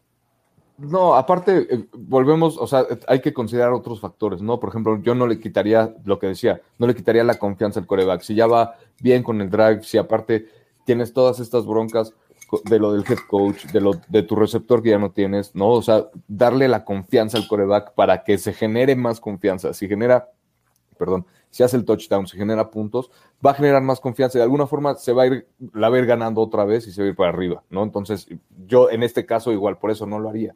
¿no? Por, darle la confianza a Carr y porque saque el partido adelante porque es el líder, ¿no? Y no hay nadie más que pueda sacar el, el, el, equipo adelante en ese aspecto, ¿no? De liderazgo más que Derek Carr. Entonces, yo lo veo por ahí. Marco Rodríguez, no entiendo al coordinador ofensivo, teniendo cuatro corredores buenos, cuatro alas cerradas, cuatro receptores de buen nivel, ya los quisiera Rodgers. Ricardo, yo esos comentarios no los escuché después del partido contra Denver o después del partido contra Filadelfia. No, salen, salen, salen a relucir, ¿no? De alguna forma. O sea, con, todo respeto, ¿eh? No, no, no, no queriendo señalar a, nuestro buen amigo eh, Marco Rodríguez, que, que, le agradecemos que nos está viendo y que nos deja el comentario. Pero yo lo digo también por otra gente que después de esos dos partidos no decía nada de la ofensiva. No, Ahora un partido malo y ya los quieren tirar debajo del camión. De, hecho, ¿te acuerdas cómo ven? El problema era Gruden. Ahora la ofensiva ya está más libre y Greg Olson puede las jugadas, ya escoge las jugadas correctas. Eh, Gruden era el freno de mano. Un mal partido, ya también corran a, Olson. Es, eh, eh, es, es, es, parte de, de, la nación Raider. hay, hay, hay, hay, habemos algunos que de alguna forma explotamos esas debilidades cuando se pierden los partidos, y, pero pues no pasa nada, o sea, cuántas, como tú dices, durante los otros programas, ¿no? A partir a lo mejor del programa 18, 19, no me acuerdo cuándo empezó la temporada, pero no se había tocado ese tema, nadie había dicho nada de eso porque hemos visto lo, que, que sí funcionan en el equipo, que, que de alguna forma estos jugadores sí, sí son lo que necesitan ser para el equipo, que son productivos, que le dan varias opciones a Carr y que obviamente Carr puede distribuir el, balón de forma bastante, bastante eficiente, ¿no? Entonces, pues sí, no, no, habían salido este tipo de, de, comentarios, pero pues ahí está. Gerardo Ortiz nos ha golpeado mucho las situaciones extracancha y todo lo acontecido con lesiones de jugadores claves, pero la Raider Nation nunca abandona y seguiremos apoyando a nuestro equipo.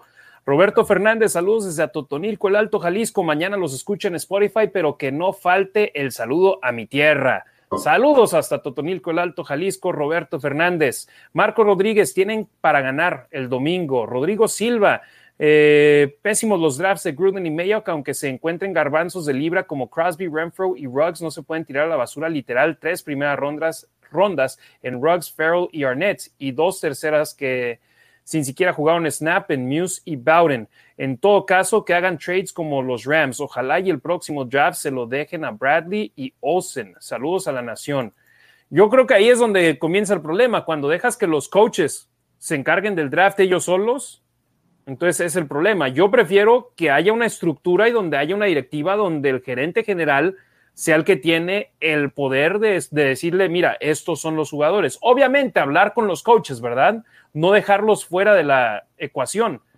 Pero en el caso anterior, el coach tenía la última palabra. Claro, y no, no, no, perdón, perdón, Harry, que te interrumpa. No, no puedes, aparte, ponerte a ver tu coordinador defensivo, tu coordinador ofensivo, qué necesitas, porque a fin de cuentas, pues a lo mejor nada más es un pick, ¿no? Eh, por ronda. Entonces, no se pueden poner a pelear en esa, en esa guerra de, pues es que yo necesito al, al coreback y tú necesitas a un tackle defensivo y pues a ver a quién le vas a dar preferencia, ¿no? Entonces... Un volado. Exacto. Necesita ver esa estructura, necesita ver quién, quién eh, especificar obviamente las necesidades y el equipo pues obviamente tiene que estar de acuerdo en, que, en, en, en cuáles son las necesidades, ¿no? Que por ejemplo, este año tu prioridad número uno era un liniero ofensivo y sabías que si escogías al safety en la primera ronda, tal vez no te iba a tocar un buen liniero ofensivo en la segunda ronda. Pero si escogías al liniero ofensivo en la primera ronda, posiblemente podrías conseguir un buen profundo en la segunda ronda. ¿Y qué es lo que sucedió? Agarraron a Leatherwood, que fue controversial en la primera ronda, pero agarraron a Merrick en la segunda ronda. Entonces acaban consiguiendo lo que necesitaban en los dos jugadores, donde si escogen a Merrick en la primera ronda, tal vez en la segunda ronda ya no les toca ni Leatherwood. Es correcto. No, es correcto. Y dijeron los Raiders, pues es que es el jugador que nosotros necesitamos, que nosotros buscamos y que nosotros queremos. Punto. No, o sea, independientemente de lo que diga la prensa, cómo esté rankeado en PFF o en ESPN o en NFL, nosotros queremos ese jugador y es el que va a funcionar para nuestro sistema. Aunque sí diciendo, por ejemplo, el tiempo le dio la razón a esas fuentes con sus rankings con Damon Arnett. Exacto. Les dio la razón en esos rankings con Cleveland Farrell. Pero, por ejemplo, Ruggs, que también criticaron mucho ese, esa selección, en los partidos que jugó, sobre todo en esta segunda temporada, se empezó a notar por qué lo habían elegido, pero yo, yo personalmente quería Jerry Judy y tenía por encima a CeeDee Lamb sobre Henry Ruggs III, pero las cosas suceden y es lo que nos tocó. Eh, Gerardo Ortiz, negro y plata por siempre, saludos desde San Ángel en la Ciudad de México. Rudy Alvarado, saludos Raza. Odín Mendoza, saludos Raiders. Eh, no, no, sé leer ese nombre, Exo Joaik, algo así. Hola, buenas noches, escuchándolos mientras trabajo. Saludos desde Buenos Aires, Argentina. Aguante la Nación Raider. Gracias, hermano, gracias por vernos desde Argentina. Saludos. Roberto Fernández, si hubiera sido al revés en el draft, que hubieran seleccionado a Crosby en el lugar de Farrell y Farrell en el lugar de Crosby, nadie dijera nada. Así son los drafts. Nadie sabe a ciencia cierta si van a funcionar. Ejemplo, Solomon Thomas, que fue seleccionado segundo por los Niners. De hecho, creo que fue cuatro, ¿no? Pero bueno, top cinco, de seguro.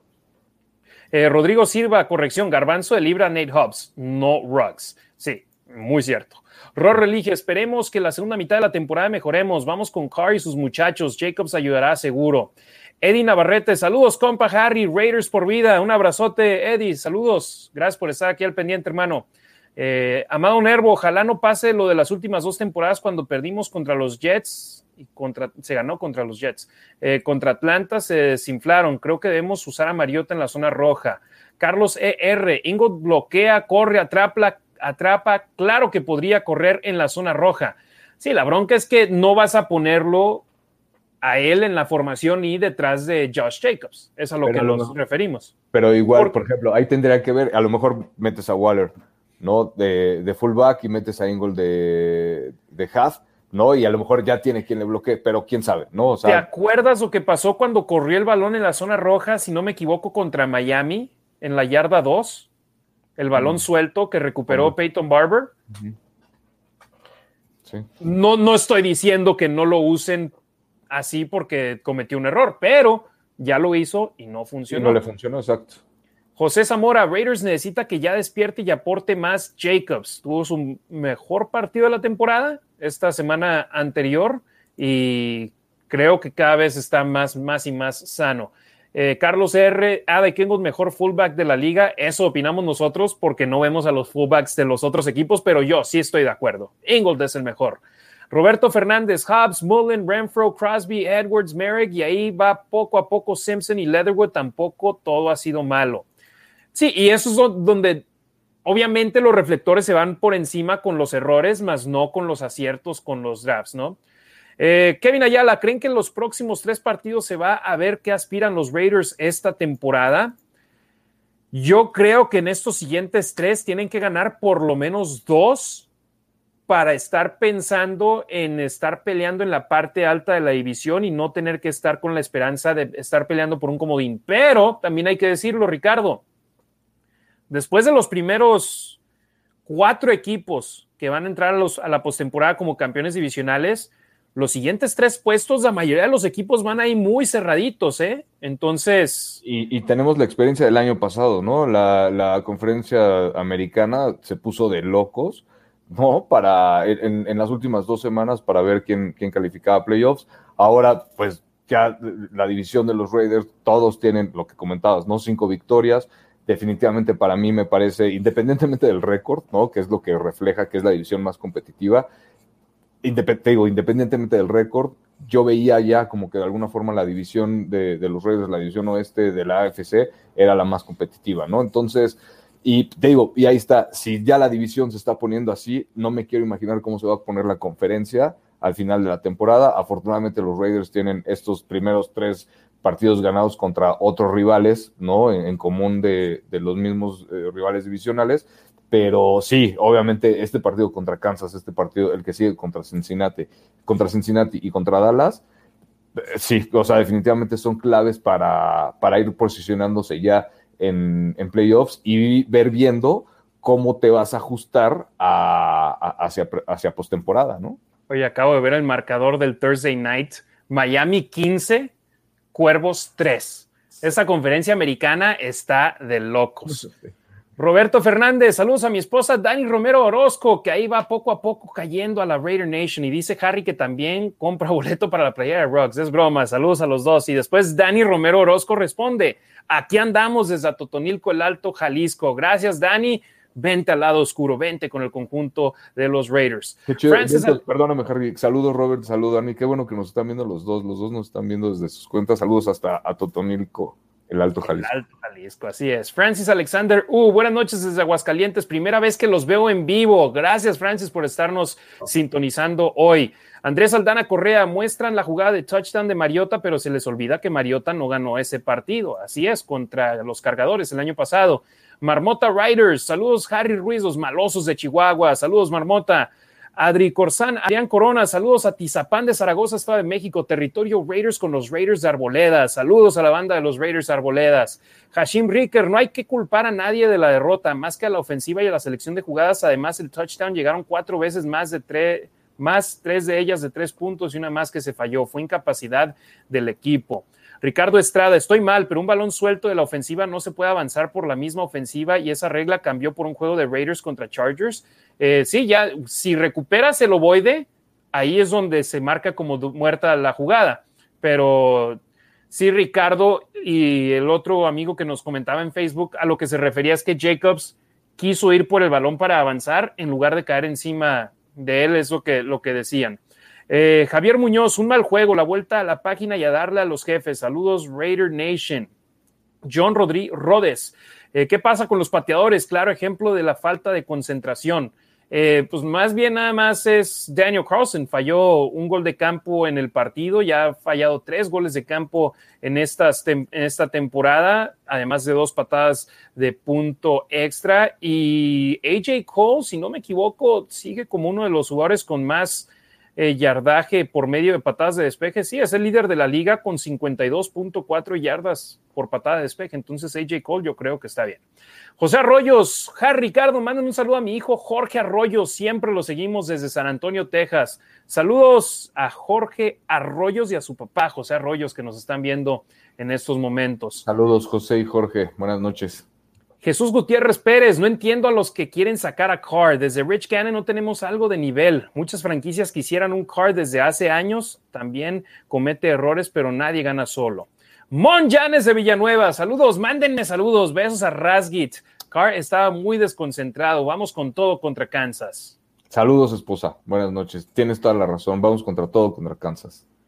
Y a ella lo que diga siempre. Lo que diga tienes la razón, sí, lo que sea, tienes la razón, sí.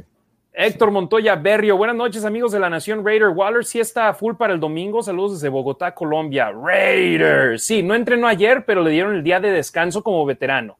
Entonces está al 100% y ya jugó en este partido anterior y tuvo su juego más productivo desde la semana 2. Eh, Gerardo Samuel Holguín, ¿ustedes creen que Jackson sea un Ruggs? Yo creo que será más un Nelson Aguilar. Incluso el mismo Nelson le dijo, vete a los Raiders, creo que son amigos. No hay que levantar falsos. De hecho, Jackson dijo que vio a su amigo Nelson Aguilar jugar, con los Raiders, más no dijo que Aguilar le dijo que viniera a jugar con los Raiders. De hecho, ni siquiera mencionó que habían hablado. Entonces, eh, pero sí, son amigos, jugaron juntos con las Águilas de Filadelfia. Y buena pregunta, vamos a hablar de eso un poco más adelante en cuanto terminemos aquí los comentarios, que es ahora con el siguiente con el que vamos. Ignacio Sáenz Varela dice, hagan el podcast otro día o en otro horario.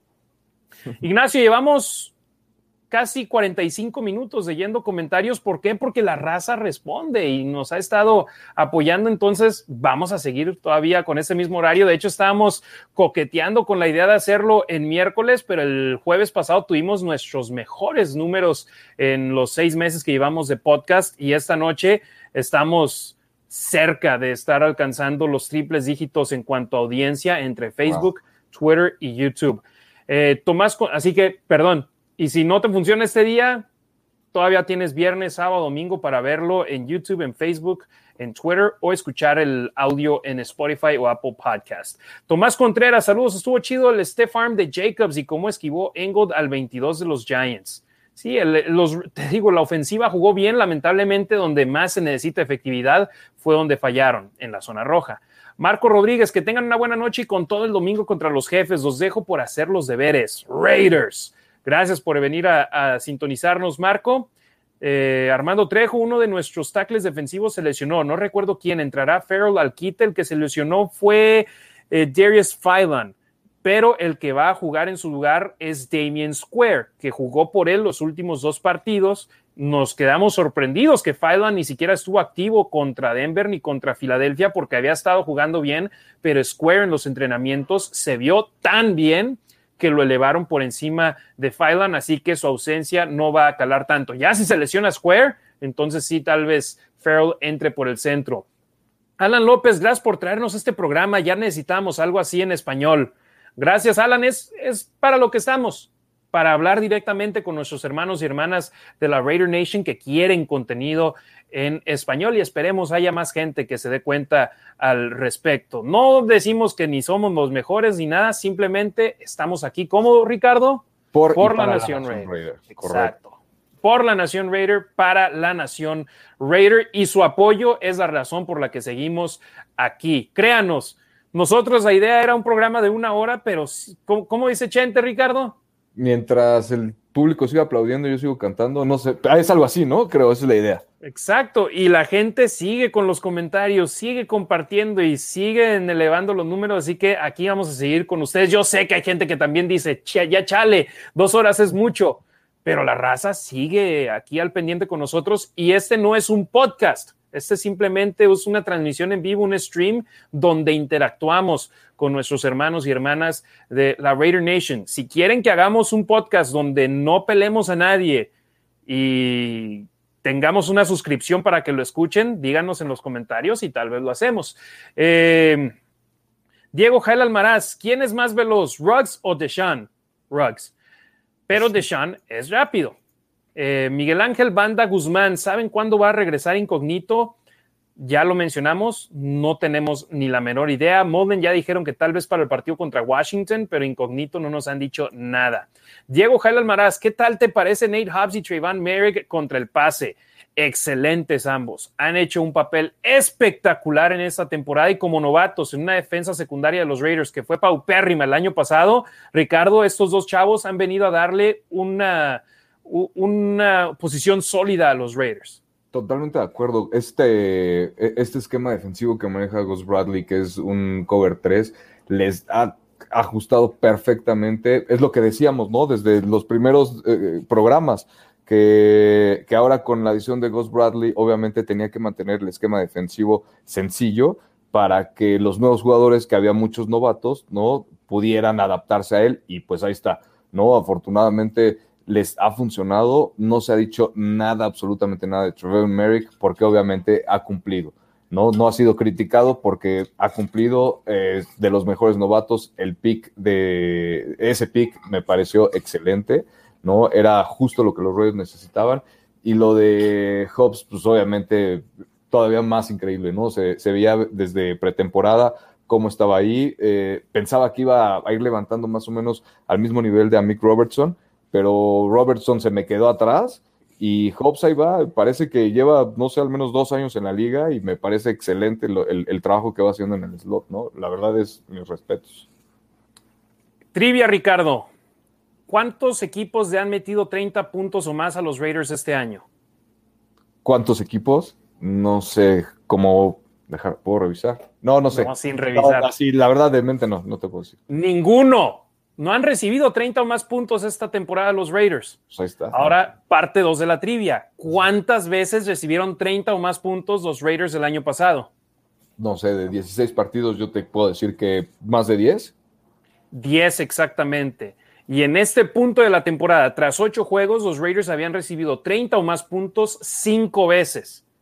Ahí está el más claro ejemplo que esta defensa ha mejorado y de gran manera. Sí, hay un par de juegos donde recibieron 28 puntos contra los Chargers y contra Miami y otro donde recibieron 27 frente a Baltimore, pero hay una gran diferencia entre recibir 27 y recibir 30 porque es la diferencia entre ganar y perder un partido. Y era lo que decíamos, Ricardo, no queremos una defensa top 10, que por cierto en estos momentos los Raiders están rankeados número 10 en la liga, pero una defensa de medio pelo, una defensa de media tabla y los Raiders van a jugar mejor. ¿Y qué es lo que está sucediendo? Si ganan el domingo, van a igualar el mismo récord que tenían tras nueve partidos la temporada pasada, 6 y 3. Pero ¿Qué prefieres? ¿Un 6 y 3 con una defensa terrible o un 6 y 3 con una defensa que ha demostrado grandes cosas? Claro, con una defensa sólida, ¿no? Que cumpla, que era justo lo que pedíamos, ¿no? Yo creo que toda la nación Raider, una defensa que cumpla, obviamente cumple y sobrepasa, ¿no? Y pues obviamente prefiero llegar con esa defensa que es sólida, que es explosiva, que para mí le falta a lo mejor un poquito todavía más a los linebackers, ¿no? Que, que brillen un poquito más, porque el perímetro, lo que ha hecho también Abram, ¿no? Cómo, cómo ha logrado de alguna forma esa madurez y vuelvo a lo mismo, cómo se ha logrado adaptar a este descarado cover 3 que maneja Ghost Bradley, me ha parecido excelente, ¿no? Fuera de los corners, pero este, esta, este trabajo de Abram junto con Merrick, junto con Hobbs, junto con la línea defensiva, la explosividad de la línea defensiva, o sea, ahí están los resultados y me parece excelente. Me agrada muchísimo la defensiva de los Raiders, que no se veía en, años, ¿no? Y aún así pides mejoría de los linebackers y hemos visto a Corey Littleton resurgir después de una muy mala primera temporada con los Raiders. Un Denzel Perryman que está en nivel espectacular, acumulando al momento 91 tacleadas, número 4 en toda la NFL y en la mayoría de los tiempos juegan con dos linebackers nada más por jugar con Nico. Compa Marines, vamos a meter 40 puntos a Kansas. Ojalá y sí. Gio Line, el domingo se demuestra quién liderará los playoffs. Saludos, Harry. Mario Morrison, con, eh, Carlson sí se pasó con fallar en el juego contra Nueva York. Es que si un gol de campo de 25 yardas, cerrarlo en la NFL es pecado capital, pero reitero, falló el gol de campo y los Raiders aún seguían a una posesión de distancia, entonces no hubiera, si hubiera sido un partido de tres puntos en lugar de siete, o sea, de que con un gol de campo pudieran empatar el partido, lo entiendo, pero necesitaban el touchdown de todas maneras y no lo consiguieron. César Tejeda metieron a Mariota una jugada y Nueva York pidió tiempo fuera y posteriormente metieron a Carr. De hecho, jugaron con Mariota dos veces. Eh, y la segunda fue con una jugada en cuarta oportunidad donde tenía la opción de hacerle pitch a Josh Jacobs, pero vio el espacio y corrió con el balón y se vio bien y movió las cadenas para los Raiders. Para eso es para lo que lo quieren Ricardo, pero no sé si te diste cuenta, salió del campo cojeando un poco. Y yo es donde dije, ay, ojalá no se nos haya fregado porque si de pues por sí.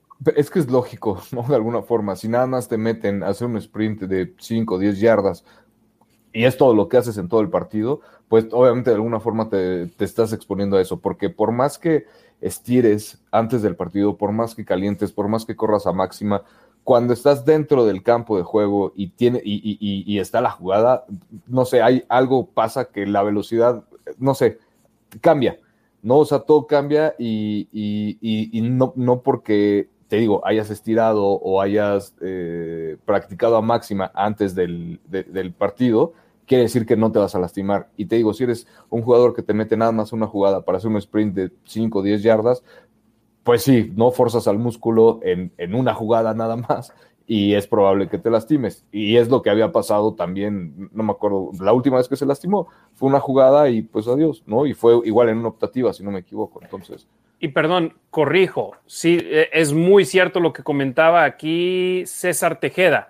Lo metieron, pidió tiempo fuera a Nueva York y luego lo sacaron. Ya más tarde en el partido, creo que fue tercer cuarto, donde se la jugaron en cuarta y pudieron mover las cadenas los Raiders con Mariota corriendo. Eh, Moisés Jiménez fue al revés. Ingold recuperó el balón que soltó Barber y después Gruden lo recompensó con su touchdown. En el partido contra Miami, seguro. Yo déjame ver las estadísticas porque creo que fue Ingold el que soltó el ovoide. Eh, ¿Dónde estás, Alec Ingold? Aquí en las estadísticas. Ah, aquí no sé. Bueno, que me meto las estadísticas personales, pero según recuerdo yo, Ingold tuvo el balón suelto y lo recuperó Barber y después Barber consiguió el touchdown. Déjame veo aquí los fumbles totales, pero Ok, un fumble recuperado. Ok, sí, sí, tiene razón aquí nuestro amigo Moisés Jiménez. Entonces el del fumble fue Peyton Barber y lo recuperó Alec Ingold. Perdón. Entonces ahí le da razón al, a nuestro amigo previo que había dicho que corran con Alec Ingold. Demian Reyes, ya vamos. Saludos, Demian. Gracias por estarnos viendo. Eh, Alan López, si ganan dos de los tres, prefiero que sea Cincinnati y a Kansas City, aunque odio a los vaqueros. Espero ganen los tres. Sí, no, yo digo, están en buena posición si ganan por lo menos dos de los siguientes tres. Qué mejor que ganen todos, que ganen los tres. Carlos Núñez Cuapio, saludos desde la Ciudad de México, viva la Raider Nation. Charlie Martínez, yo ya empecé a ahorrar para comprar mi boleto para la rifa que va a ser Harry del jersey de Ruggs. No, no voy a hacer. Y, se vería súper mal si me pusiera yo a rifar un jersey de Henry Ruggs tercero, entonces créanme, no lo voy a hacer. Israel Muredú, saludos Harry Ricardo, aquí presente con la familia Raiders, solo sé que llega el momento de dar lo mejor como equipo y Raiders, rise. Jesús Ariel Ibarra Ayala, saludos desde Hermosillo, Sonora, puro negro y plata. Rodrigo Silva, ¿saben qué, qué hay de Derek Carrier? Según Olson, hay un paquete bastante interesante con los tres alas cerradas que nos puede ampliar aún más el playbook. Y por último, hablen un poco de Perryman, jugadorazo, ojalá y se quede muchos años más. Acabamos de hablar de Perryman hace tres minutos, trabajo espectacular, muy bien. Eh, Derek Carrier está fuera el resto de la temporada, no va a volver. Entonces, si van a utilizar sets de tres alas cerradas, hay que voltear a ver en estos momentos. En el roster tienen a Daniel Helm como tercera ala cerrada, pero dudo que le den bola. Y Matt Bushman, que está en el equipo de prácticas. Ricardo Villanueva, saludos a todos. Saludos, Pa. Buenas noches. Hasta Mérida. Saludos a toda la banda de allá. Jesús Gutiérrez Pérez, yo no creo que Mariota sea mejor opción que Carr, aunque pueden tener buenos run pass option como pasadores inconsistente. Tannehill le quitó el puesto con muy poco.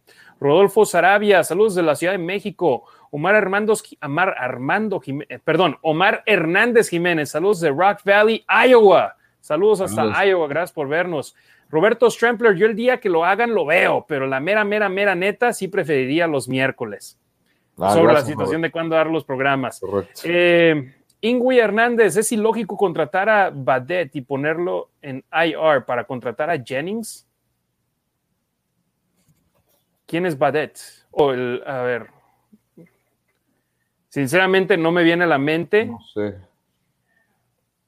Ahorita, ahorita, ahorita checamos. Tan falta de receptores abiertos anda Raiders. Antes del partido pasado tenían tres receptores hasta que alzaron del equipo de prácticas a Dylan Stoner. Entonces, sí. Eh, Demian Reyes, ninguno. Mm, no sé. Hashim Ricker, gracias por el comentario, le gusta mucho la gorra. Juan López, me voy mañana, me echo el programa completo como cada viernes. Saludos Ricardo y Harry y Demian, también gracias por este programa, siempre traen todas las noticias de los Raiders. Ignacio Alarcón, no quiero adelantarme, pero esta defensa se debe dar un atacón con Mahomes. Queremos su cabeza en una hielera, deportivamente. Toño Granadino Castillo, saludos a mi esposa Lili y a mi hija Dana, que siempre los escuchan. Gracias, Toño. Saludos a Lili, saludos a Dana. Saludos, Lili y Donna. Buenas noches. Compa Marines, el dinero de Arnett se regresa a Raiders. No he hablado al respecto porque no estoy 100% seguro. Hay cláusulas en contratos donde posiblemente benefician a los equipos, pero todavía yo no puedo ver el contrato de Arnett. Entonces, si nos mm. vamos con lo normal, los Raiders van a tener dinero muerto del contrato de Arnett los siguientes dos años. Y de alguna forma, creo que leí también, no estoy 100% seguro, voy a investigar más sobre el tema, pero lo que sí es que los Raiders están buscando, la NFL está buscando de alguna forma tratar de compensarlos. No sé si con picks eh, adicionales en, en, drafts, pero de alguna forma, ¿no? Como que, como que, eh, pues sí, echarles la mano, ¿no? En esa forma, no sé, vamos a, vamos a estar al pendiente de eso pero pues sí, con respecto al dinero tampoco, eh, no tengo idea. Exacto, y si no tenemos el dato exacto, entonces está difícil poder decirles las estadísticas y te digo, toma tiempo y hay que ver si la NFL va a decir, ok, esta cláusula del contrato beneficia al equipo. Eh, Carlos Sosa, con todo contra el mojón. Octavio López, por favor, compartan links para ver los partidos cada ocho días. Aún no tengo NFL Game Pass. El problema, Octavio, es que yo trabajo para una estación de radio que trabaja con el equipo. No puedo compartir aquí en las redes sociales de la Nación Raider links ilegales, que, son, que es lo que son, para ver juegos, porque luego el que se mete en broncas soy yo. Gerardo Samuel Holguín, Marquise Lee, ¿cómo lo ven? A mí me tocó verlo desde el nivel colegial con USC y me gusta mucho, pero en la NFL ha sido inconsistente y yo sé que fue uno de los receptores abiertos que los Raiders trajeron para eh, tener ahí visorías con él. Entonces, hay que ver. Por lo pronto, no lo han firmado. Omar Díaz, saludos desde Atizapán de Zaragoza, Estado de México. Diego Jael Almarez, mejoras una rifa de un jersey de Max Crosby. No, no hay rifas, no estamos haciendo rifas, hermanos. Y Saúl Torres, saludos desde Lima, Perú. Harry Ricardo, es muy importante que los Raiders sean mucho más creativos y efectivos en la zona roja. Es increíble que haya sido tan poco efectivos, nos costó el partido. Exactamente.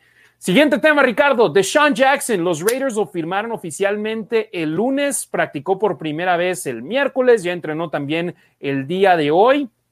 Y yo sé que había gente que no lo quería, pero en la gran mayoría de la gente preferían tenerlo a él como el reemplazo de Henry Ruggs III y lo mencionábamos en el programa de la semana pasada.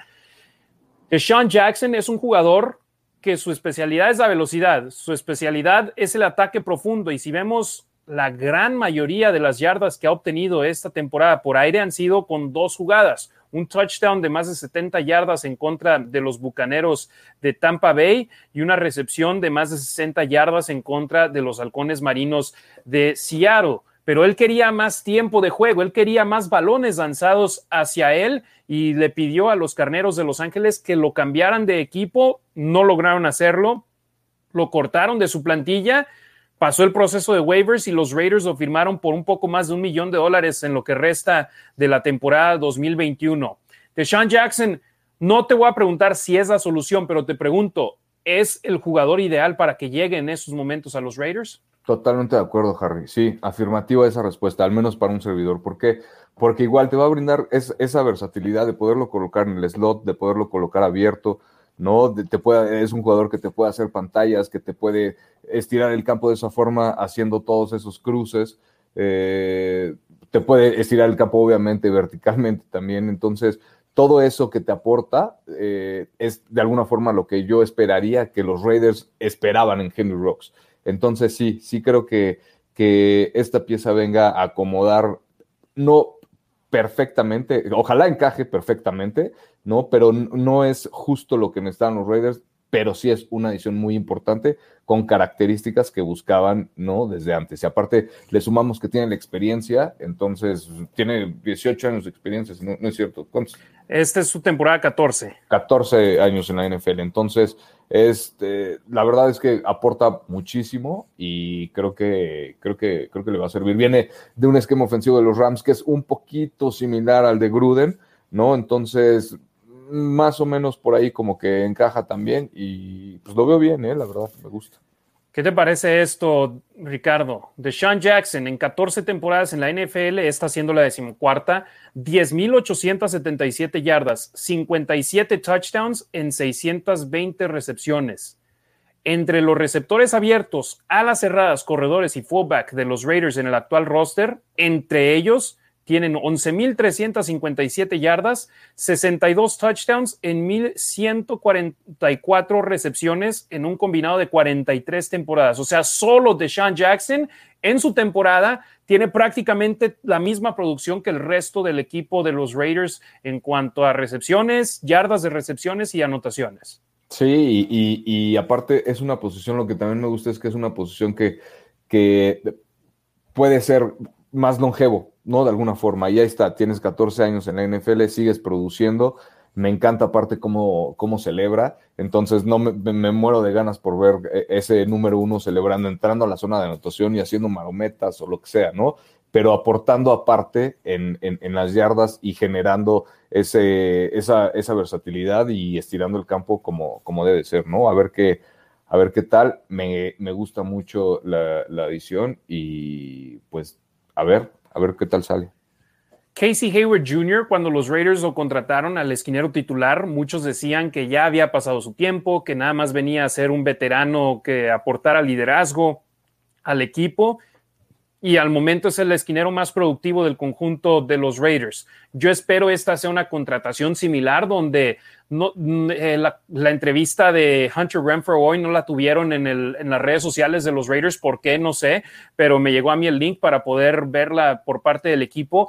Ricardo, él decía, Brian Edwards tenía 10 años cuando entró a la liga eh, de Sean Jackson, yo tenía 12 o 13 años. Los dos lo hemos visto toda nuestra vida jugar y ahora nos toca jugar con él, estamos emocionados por la oportunidad. Es ese tipo de jugadores donde sabemos que no va a ser un Jerry Rice, no va a ser un Tim Brown, eh, no va a ser un Michael Irvin, receptores abiertos legendarios, pero en su era, en esta última década y media, es un jugador que dices de Sean Jackson y todo mundo sabe quién es. Sí, es un hombre Ahora, No es el receptor número uno para los Raiders, pero es un receptor que él en su conferencia de prensa hoy dijo, yo vengo a hacer lo que me pidan hacer. Si es ser una, un engaño profundo para que se abran los huecos para otros jugadores, lo haré. Si es para hacer una amenaza profunda donde me lancen el balón, lo haré. Lo que me pidan hacer, lo voy a hacer y eso me gusta mucho, sobre todo después de haber escuchado lo que pasó en Los Ángeles, donde pidió que lo cortaran por no tener los pases lanzados a él que él deseaba.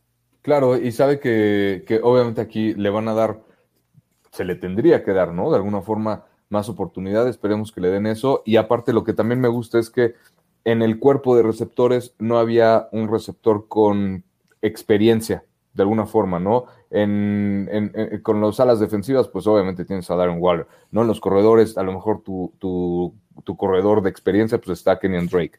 ¿No? Entonces, te faltaba esa, e, esa, esa, voz de la experiencia de alguna forma en el cuerpo de receptores y pues ya lo tienen, ¿no? Y te, digo, aparte viene de un sistema similar al de, al de Gruden y, y, pues sí, o sea, la contratación creo que, creo que va a sumar bastante bien y estaba bien igual. Él es de, de Sean eh, Jackson, es de 1986, un servidor nació en 1985 lo veo y que tenga 14 años de experiencia y todo lo que, todo lo que ha sumado en, esos 14 años, la verdad es que es bastante interesante y esperemos que siga sumando, obviamente, para, para los Raiders, ¿no? Yo creo que todavía trae, trae mucho en, en el tanque para, para seguir generando. De hecho, no sé si viste la entrevista que hizo Eddie Pascal con, con Deshaun Jackson este, hoy, de hecho la hizo de Sean Jackson, ¿qué es lo que todos estamos pensando en estos momentos? Viene nada más para el resto de la temporada y tan tan, ¿verdad? Y ya después escoger a alguien en el draft o traer un agente libre en esa posición de eh, amenaza profunda. En esa entrevista que hizo con Eddie Pascal, de Sean Jackson dijo, espero no tener que ponerme otro jersey, quiero terminar aquí. Año 14, jugar unos cuantos años, ojalá ganar mucho y traer un Super Bowl a Las Vegas. Eso sería muy padre. Y luego dijo además, yo sé que hay mucho trabajo por hacer para poder obtener estas metas y lo haremos saliendo cada día trabajando duro, tomándolo un partido a la vez. Y definitivamente sería un momento especial. Busco, estoy eh, esperando para ver cómo nos salen las cosas. Deshaun Jackson quiere terminar su carrera aquí en los Raiders, según lo que dijo en esta entrevista. Entonces, todo, solo el tiempo nos dirá, solo los partidos nos dirán si podrá hacerlo o no, pero me gusta eso de que él viene con mentalidad de querer hacer grandes cosas aquí en Las Vegas y no solamente decir lo que hizo Nelson Aguilar, venir, jugar bien, buscar ser mercenario y buscar dónde le paguen más. Sí, usar, usar a los Raiders, ¿no? Como de trampolín y pues sí, o sea, le doy el punto de alguna forma a, a Deshaun Jackson porque quién no querría estar recibiendo los pases de Derek Carr, ¿no? Sabiendo que hay pocos corebacks, en, o bueno, que no son muchos los corebacks en la liga que, que tienen la calidad o el calibre de, Derek Carr, que ha demostrado, aparte de, del tipo de persona que es como jugador, el tipo de persona que es fuera de la cancha, ¿no? Con todo este liderazgo, todo lo, lo, que ha dicho, cómo se ha presentado ante la prensa, lo que, lo que ha dicho eh, eh, en, en, el equipo, todo, toda esa madurez, pues obviamente genera confianza en un jugador de experiencia, ¿no? Como de Sean Jackson, para decir, pues órale va, me rifo, me voy a ir a Las Vegas, creo que tienen con qué, y, pues sí, quiero, quiero definitivamente traerles, traerles algo, y lo que más me encanta es que va a jugar con el número uno, que es mi número favorito, y en el jersey de los Raiders se ve súper bonito, me encanta cómo se ve el número uno. Y apenas es el segundo jugador en la historia de los Raiders en portar el número uno. Entonces, Deshaun Jackson, nuevo jugador de los Raiders, vendrá a aportarle al equipo esa amenaza profunda en cuanto a los receptores abiertos. No tiene la velocidad de Henry Ruggs tercero porque muy pocos seres humanos no solamente en la NFL, sino en el mundo, tiene la velocidad que tiene o tenía Henry Ruggs tercero, pero es un jugador muy veloz y que le va a hacer que las defensas contrarias tengan que ser honestas, que tengan que estar con la mirada puesta en Jackson, sabiendo que puede correr esas rutas 8 o 9 y abrirle el espacio al resto de la ofensiva de los malosos. Deshaun Jackson, nuevo jugador de los Raiders. Vamos con más comentarios al sobre los que tenemos. Eh, saludos de Lima, Perú. Ese fue el último que leímos. Moisés Jiménez, no entiendo cómo jugadores como Snead o Brown que pidieron ser liberados se les tiene que pagar. Ojalá así fueran todas las chambas. Roy, si la raza quiere una rifa de un jersey, que me contacten, yo hago cada año. Ahí sigan al buen Roy en las redes sociales. Diego Jael Almaraz, ¿por qué KJ Wright casi no se ve en las jugadas? Según yo, él era uno de los mejores linebackers. Eh, Ricardo, Corey Littleton y Denzel Perryman están recibiendo la mayor cantidad de los snaps y a KJ Wright lo meten en jugadas de acarreo eh, de vez en cuando, pero sí, está teniendo muy poca actividad KJ Wright, pero le está funcionando al equipo. Sí, lo meten, lo meten cuando, cuando en los paquetes que a lo mejor Gus Bradley considera que es, que es la mejor oportunidad para que, para que él entre. No me acuerdo contra qué partido, creo que fue contra Miami una jugada donde estaba cubriendo a, a, Reset y lo en cuarta oportunidad. En cuarta oportunidad, ¿no? Entonces, no sé, por ahí como que obviamente si te están dando mejores resultados Perryman y se me fue el nombre del otro linebacker, perdóname. Eh, Littleton. Y Littleton, si los dos te están haciendo buen trabajo y te encajan mejor en tu sistema, pues obviamente los vas a dejar, ¿no? Entonces, KJ Wright creo que era más como para, para experiencia, para, para, para estar ahí y hacer presencia y tener profundidad, ¿no? Pero, pero pues sí, si te están dando resultados estos linebackers, pues mejor. Sí, contra los gigantes tuvo la segunda mayor cantidad de snaps para él en esta temporada, bueno, de porcentaje de snaps con 44.6% al jugar 25 snaps defensivos, pero sin duda le están funcionando. Y, también cuando juegan los Raiders en el paquete de nickel, pierden a un linebacker y juegan nada más con dos en lugar de jugar con tres como es normalmente con una formación 4-3.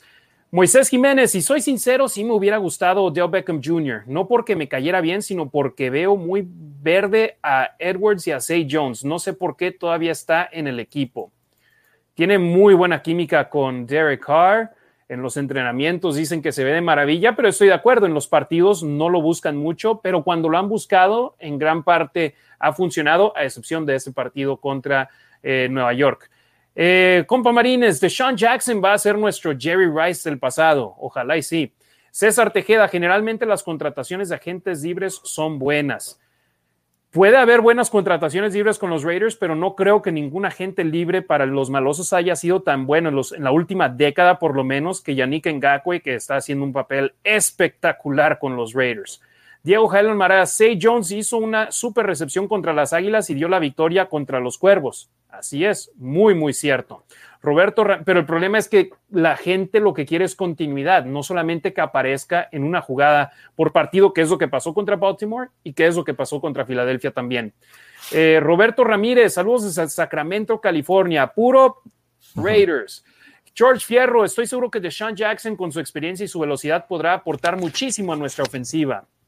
Octavio López, en una temporada entera, ¿para cuántas recepciones les gusta Sean Jackson por partido y para cuántos touchdowns? Viendo sus números más recientes en la NFL para este receptor abierto, él en la temporada pasada con Filadelfia 14 recepciones, pero nada más hubo 5 partidos. En el 2019 9 recepciones, pero jugó nada más 3 partidos, esto por problemas de lesiones. Nos vamos a sus últimas campañas con Tampa, donde fue donde más acción vio recientemente, 12 partidos con Tampa, 41 recepciones. 14 partidos. en el, 2018 tuvo 12 partidos, 41 recepciones, 774 yardas. En el 2017 tuvo 11, 14 juegos, 50 recepciones, 668 yardas. Pero lo importante ahí, Ricardo, es ver las estadísticas del promedio de yardas por recepciones. La última vez que tuvo un promedio menor de 15 yardas por recepciones fue en el 2017 y aún así fueron 13.4 yardas por recepciones. En toda su carrera, ese ha sido el menor promedio de yardas por recepciones. Si me dices a mí que te va a tener tres recepciones por juego y te va a promediar 15 yardas, está bien. Preferiría un número, por ejemplo, el 25 de Henry Ruggs tercero, que si no me equivoco, ese fue su, promedio, pero pues he ahí la situación con Sean Jackson. Y, y, obviamente, pues te facilita, ¿no? Te facilita eh, bastante la chamba, porque si, por ejemplo, en este caso, que ahorita es una realidad, los Raiders no están corriendo bien la bola, las primeras oportunidades te cuestan trabajo avanzar y tienes a un jugador que te promedia más de 10 yardas por recepción, pues obviamente te funciona bastante, ¿no? Y te digo, es una solución o un, escape o una alternativa o un ajuste, como lo quieran ver, ¿no? Si tu, si tu, si tu juego terrestre no está funcionando, que tus, que tus receptores, cuando les lancen, te promedien más de 10 yardas, ¿no? Entonces, pues sí, obviamente, te digo, creo que esta, esta contratación le va a servir muchísimo a, la ofensiva, ¿no? le va a regresar mucha confianza a Derek Carr porque es un jugador seguro y pues es un jugador que suma yardas. Axel Esaú back. Jackson jugaría el domingo, Harry. Todo apunta a que sí. Y ojo con esto, en su conferencia de prensa hoy dijo que él no está exigiendo un número de toques ni nada. Él dice, los coaches van a tener un paquete para mí, van a tener jugadas específicas para mí y yo cuando llamen mi número voy a salir al campo. Amado Nervo, ¿hay dinero muerto con Ruggs y con Arnett? Sí, sí hay dinero muerto con, con ambos. Eh, pero también hay que esperar ahora las ramificaciones legales, porque yo estoy seguro que hay eh, eh, lenguaje en los contratos donde por, se dice conduct detrimental for the, to the team, conducta negativa hacia el equipo por parte de los jugadores pueda ahí tal vez quitar alguna, alguno de ese peso, alguno de ese peso para el equipo de los Raiders. Entonces hay que tener eso en la mira. Hashim Ricker, estoy contento con la llegada de Sean Jackson. Seguro estoy, tendrá un gran papel en el resto de la temporada. Además, que se ve por sus declaraciones que trae muchas ganas de triunfar. Diego Jael Almaraz, ¿quién sería mejor para tu opción? ¿Aguilar o Jackson? En estos momentos, Jackson, Aguilar tiene equipo, entonces no, no puedes. Aparte, por las características, ¿no? Suponiendo que a lo mejor se pudiera elegir, yo igual me iría con Jackson por las características, ¿no? Porque, porque es ah, un, tipo bastante con características similares a la de Rocks, que te digo que es lo que buscaba la ofensiva. Entonces yo me iría igual 100% con, con Jackson. Muy, muy cierto. Y Jackson lo que quieres es un jugador veloz que te pueda cambiar el partido, sea con recepciones o simplemente eh, generando la atención por parte de la defensa del equipo rival. Ricardo Villanueva, Raiders contra jefes de Kansas City. Domingo por la noche, horario estelar en Las Vegas, primer juego divisional con aficionados en las tribunas en el estadio Allegiant. Ambos equipos llegan con cinco victorias, los Raiders cinco ganados, tres perdidos, los jefes medio juego atrás, cinco ganados, cuatro perdidos. Vienen de ganar dos partidos, pero en mi punto de vista es engañoso esa, esa marca de dos victorias consecutivas de Kansas City, donde si bien tuvieron que ganar los juegos, no jugaron contra Aaron Rodgers el domingo pasado que estaba positivo a COVID. Y la otra victoria fue contra los Gigantes de Nueva York, que los Raiders no les pudieron ganar y los jefes de Kansas City batallaron para hacerlo, pero a final de cuentas lo hicieron. Las estadísticas de su defensa han mejorado mucho debido a esos últimos dos partidos donde se enfrentaron a dos mariscales de campo que simplemente fueron inoperantes en contra de ellos. Entonces, los jefes de Kansas City, no nos dejemos engañar, Ricardo. Siguen siendo un buen equipo a pesar de que no están viviendo la temporada que muchos pensábamos que iban a tener. Totalmente de acuerdo. Siguen teniendo a, un coreback que de élite libre, ¿no? exacto, que definitivamente es de élite, con un ala cerrada que también es de lo mejor en la liga, con un jugador como Tyreek Hill que te pueda deshacer en dos segundos, ¿no? Que, que, que se le ve esa esa paciencia o, es, puede ponerte la pauta, ¿no? En un partido para cambiar de velocidad en dos segundos y, eso vuelve loca una defensiva, ¿no? Entonces, eso obviamente suma y eso obviamente es peligroso y los Raiders lo saben.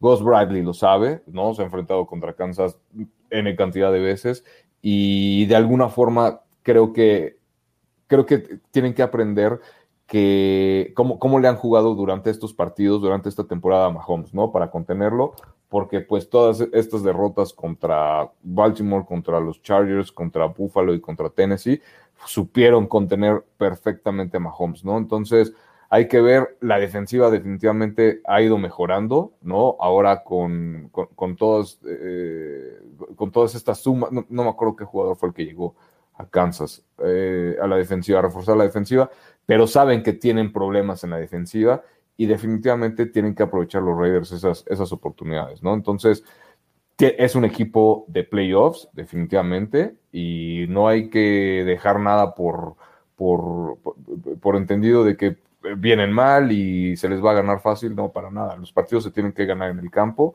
y obviamente nunca hay que iniciar al rival, ¿no? Y ahí te van, las primeras seis semanas, en todas, tuvieron por lo menos 390 yardas de producción. Anotaron 40 puntos en un juego y lo ganaron.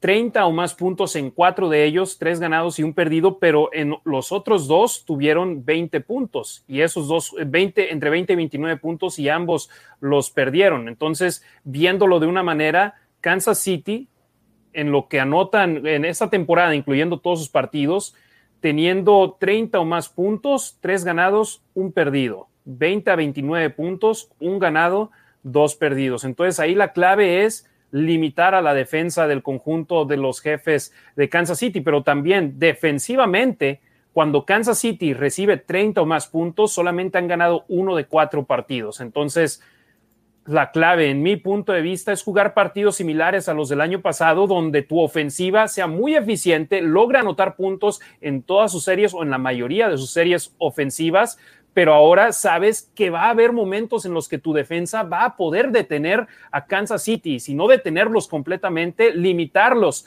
a goles de campo. Y esas diferencias de 3 a 7 puntos anotados en el, en el emparrillado o de 0 a 3 pueden acabar marcando el, poniendo la balanza a favor de los Raiders en el marcador final. Entonces, hay que mantener eso en la mira. Los Raiders el año pasado, con una defensa terrible, que fue la que más puntos recibió en la historia de la franquicia en una temporada, lograron ganarle a Kansas City en Kansas y jugarle al tú por tú aquí en el estadio Allegiant. Entonces, Comparando eso, Ricardo, yo creo que para los Raiders se, les presenta una gran oportunidad y regresamos a lo mismo. Juegan al nivel de sus rivales y en estos momentos los jefes de Kansas City, a pesar de que no tienen el mejor récord de la conferencia o de la división, siguen siendo los jefes y los Raiders les van a dar el respeto que tienen, pero también les van a querer jugar al tú por tú.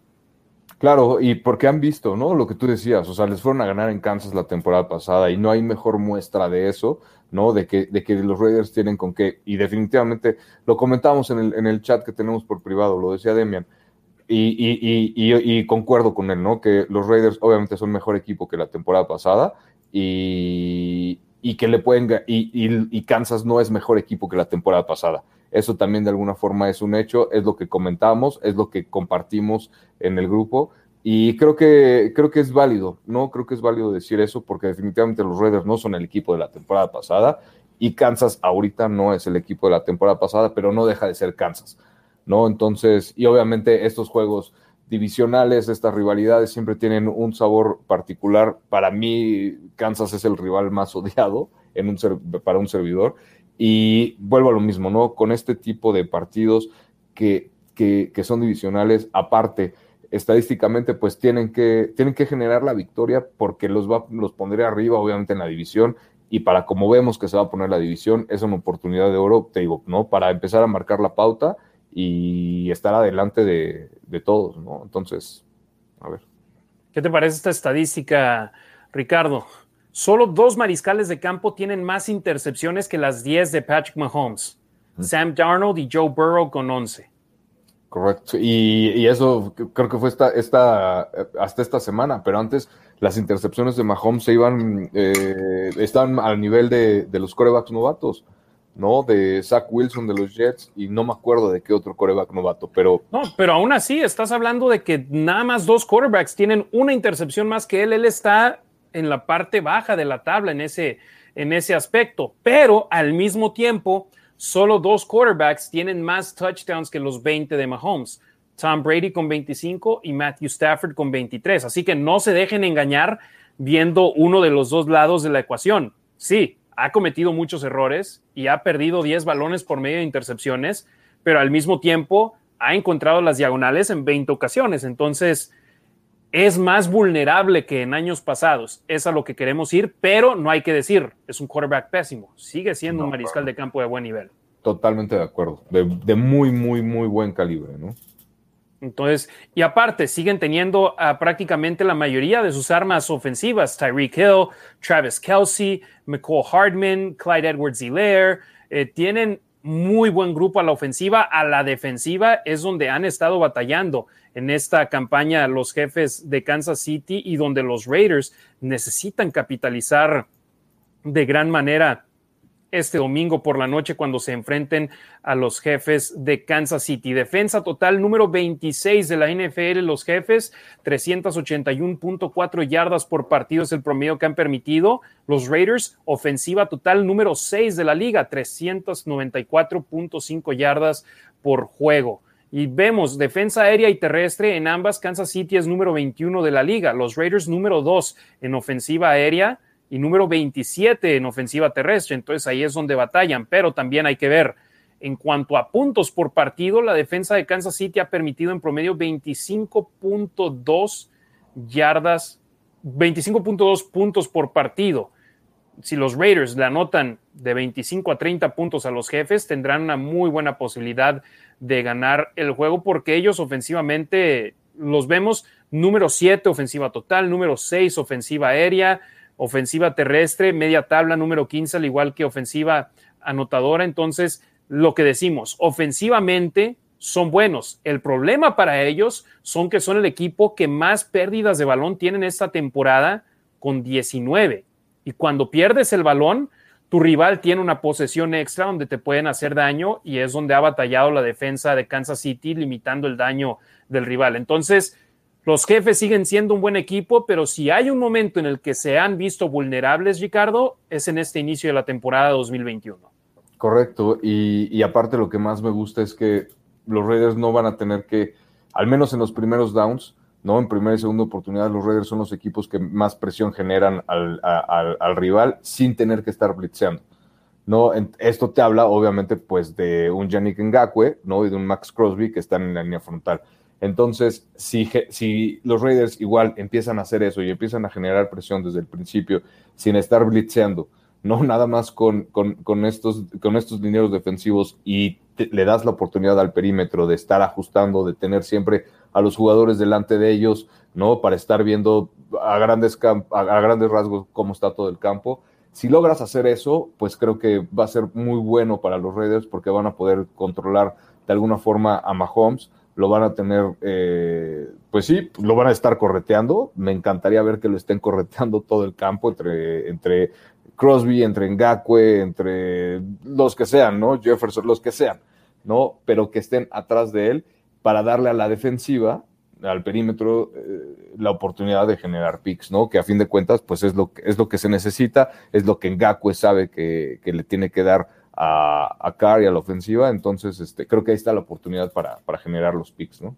Y ojo con esto, Kansas City tiene dos juegos de más de 150 yardas por tierra. Tuvieron 186 yardas frente a Los Ángeles ante los Chargers en la semana 3 y 200 yardas en la semana 4 frente a las Águilas de Filadelfia. Entonces, ellos pueden ahora tomar el lado, la reversa de cómo los equipos se enfrentaban a ellos, donde querían correr el balón para tener a Mahomes fuera del campo. Ahora ellos contra los Raiders pueden buscar correr el balón para dejar fuera del emparrillado a la ofensiva de los Raiders y a su defensa, a la defensa de los jefes de Kansas City, que es su gran debilidad. Vamos a leer algunos de los comentarios rápido antes de irnos con los pronósticos. Ya de hecho nos llegó el primer, los primeros dos pronósticos aquí con Toño Granadiño y George Fierro, los cuales vamos a leer más adelante. Miguel de León dice, los Raiders la temporada pasada le ganaron en casa con una peor defensiva y se le presionó a Mahomes y la estrategia fueron pases profundos.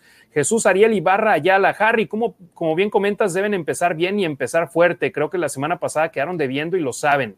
Pues esa semana, ayer, la semana pasada comenzaron bien y comenzaron fuertes El problema es que luego el resto del partido ya no. Y dice Jesús, además, los cazacabezas están más sueltos gracias a la defensiva profunda.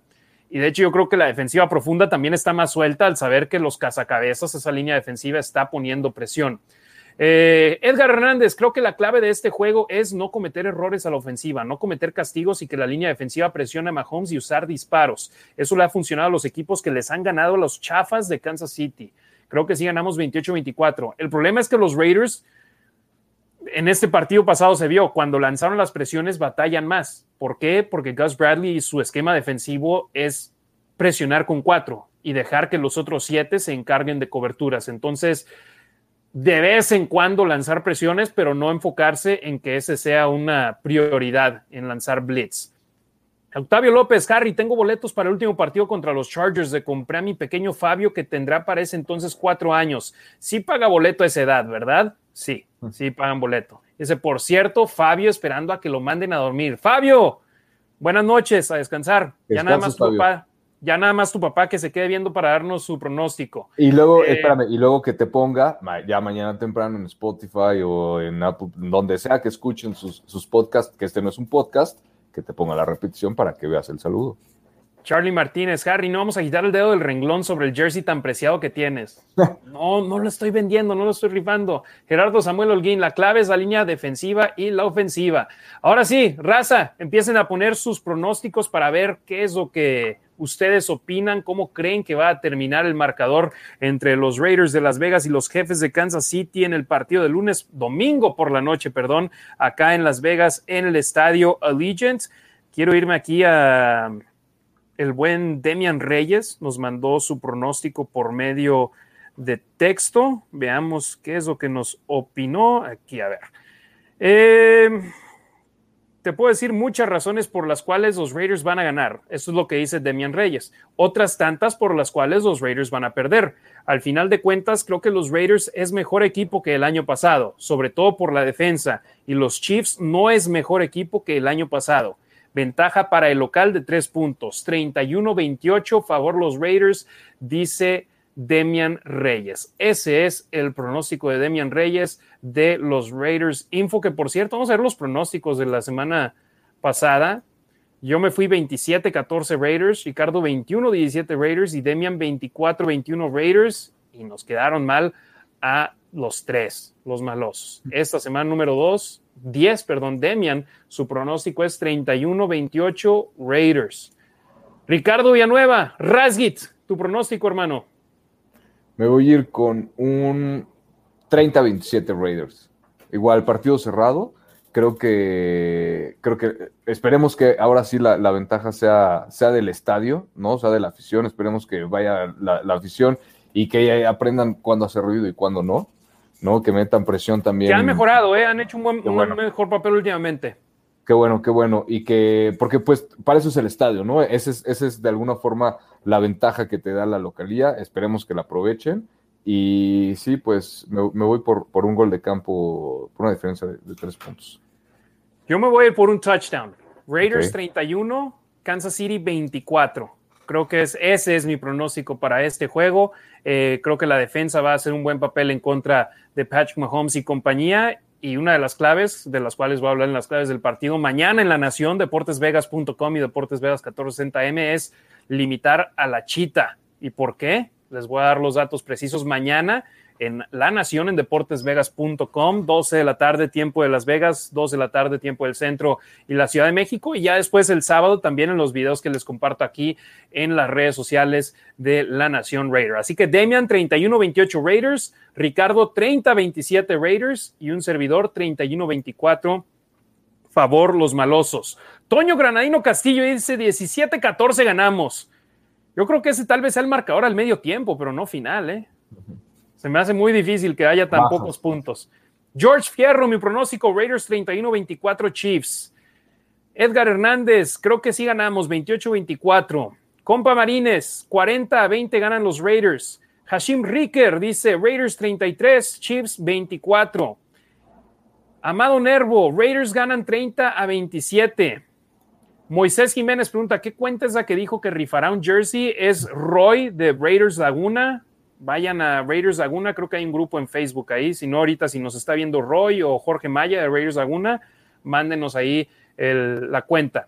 César Tejeda, Raiders 27, Kansas 17. Espero sea un juego sin faltas por parte de los malosos. Gerardo Samuel Holguín, 35-21, 350 yardas aéreas de Carr. Ojalá y sí. Jesús, y si hay un partido donde pueden por una defensa aérea débil, es este contra Kansas City. Jesús Ariel Ibarra allá la falsa, falta, perdón, faltaba reforzar esa área media y creo que están haciendo un buen trabajo. Moisés Jiménez, 31-28, ganan los Raiders. Iván Ortega, Kansas 27, Raiders 38. Ricardo Villanueva, Don Ricardo Villanueva, Harry, no lo vendes, no lo rifas, regálalo. No, salió peor tu, jefe. Eh, Saúl Torres, Raiders 31, Kansas 24. Jair Monroe, Raiders 28, Chiefs 25. Charlie Martínez, 35-20, ganan mis Raiders. Paul Arcos, 21-14, Raiders. José Arroyos, 38, 28, 21, perdón. Raiders 28, Kansas 21. Guillermo Aguilar, Raiders 30, Kansas 17. Leonardo García, 33, 16. No nos dice quién va a ganar, pero creo que se refiere a los Raiders. Jesús Ariel Ibarra Ayala, mi pronóstico es 33 a 21 para Las Vegas. Roberto Fernández, ganamos por más de 10 puntos. Dinos marcador exacto, Roberto. Como Roberto, como el otro Roberto. Stempler que dice Raiders 100, Kansas City 0. Ojalá y sí. Kevin Ayala, mi pronóstico es 27-17. Y después Toño Granadino Castillo dice, me equivoqué. 57 a 14. Haznos la buena también. Octavio López, mi pronóstico 33-27 Raiders, más tres balones recuperados y cinco veces Mahomes besará el suelo. Sería espectacular.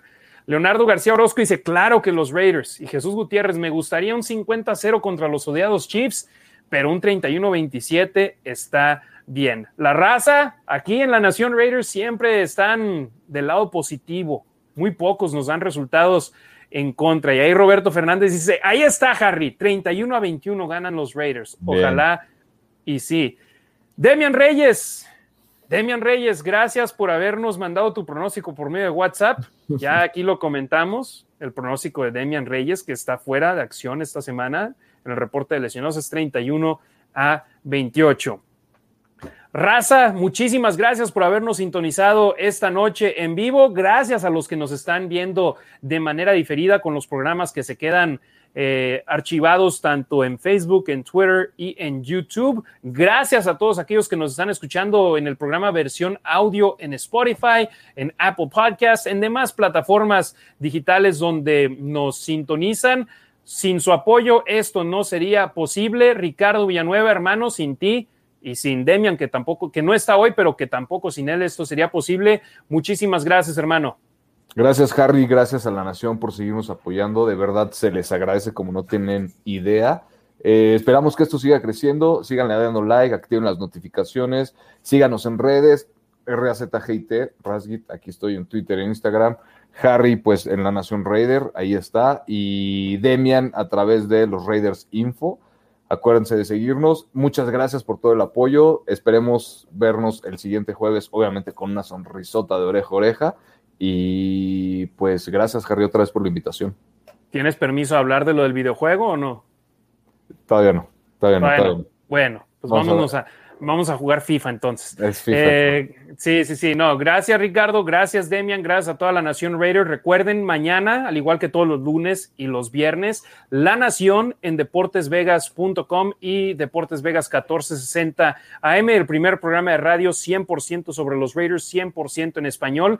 Es parte de nuestro proyecto de La Nación Raider, parte auxiliar que tenemos aquí para llevarles más contenido en español. Gracias a Jair Monroe, que siempre está al pendiente de las transmisiones por eso los lunes y los viernes tenemos una pregunta del día en las redes sociales de la Nación Raider para hacerlo un poco más interactivo con ustedes. Obviamente no lo podemos tener en vivo en Facebook, en Twitter y en YouTube porque es un producto de la estación de radio de acá en Las Vegas, de Deportes Vegas, pero Ahí pueden interactuar con nosotros en las redes sociales y escucharnos en vivo. Esperemos pronto ya también poder compartirles el programa por medio de versión audio de manera diferida, pero por lo pronto la única manera de escucharlo es en vivo. Así que mañana 12 del mediodía, tiempo de Las Vegas, tiempo del Pacífico, 2 de la tarde, tiempo del centro y la Ciudad de México, es La Nación en deportesvegas.com y Deportes Vegas 1460 AM si están aquí en la ciudad de Las Vegas. Últimos saludos, César Tejeda, Harry Ricardo, buenas noches, muchas gracias por sus comentarios y más por su tiempo y conocimientos. Go Raiders.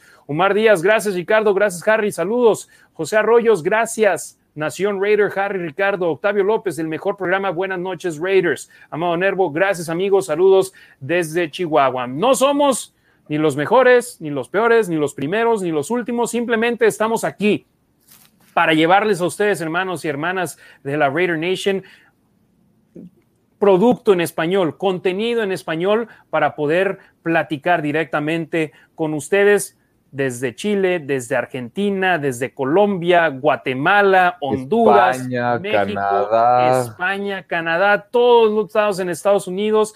Muchísimas gracias a ustedes, los hispanoparlantes, donde a veces no tenemos, no recibimos la atención que nos merecemos.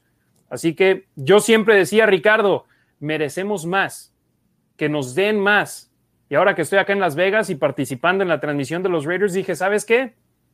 Vamos a hacer algo y afortunadamente Demian Reyes, que es buen amigo, eh, está colaborando en este proyecto. Tú que apareciste de la nada, sinceramente, dijiste, hey, me invitan, y dijimos, ah, vamos a darle chance y ahora ya no me imagino este programa sin ti, Ricardo. El primer programa lo tuvimos sin ti, pero a partir del segundo has estado aquí en 26 episodios, o bueno, en la mayoría de los 26 Madre. episodios. Así que muchas gracias, hermano, pero sobre todo gracias a todos nuestros hermanos y hermanas de la Raider Nation. Amado Nervo, gracias, amigos. Saludos desde Chihuahua. Paul Arcos, buenas noches. Just Win, baby. Charlie Martínez, fel- felicidades a los dos. Estuvo bien fregón. Un abrazote. Y Leonardo García Orozco, gracias. Saludos. Gracias. El próximo jueves tenemos una cita a 6:45 de la tarde, tiempo de, del Pacífico, 8:45 de la noche, tiempo del centro y la Ciudad de México. Somos la Nación Raider. Y aquí estamos para llevarles lo mejor sobre el conjunto negro y plata, sobre nuestros malosos, sobre nuestros Raiders. Tengan un excelente fin de semana y estén al pendiente de nuestras redes sociales para tener lo último sobre los Raiders. Arroba Rasgit, Twitter e Instagram, arroba la Nación Raider, Facebook, Instagram, Twitter, YouTube y arroba los Raiders Info en Twitter. Tengan buena noche y excelente fin de semana, hermanos y hermanas de la Raider Nation.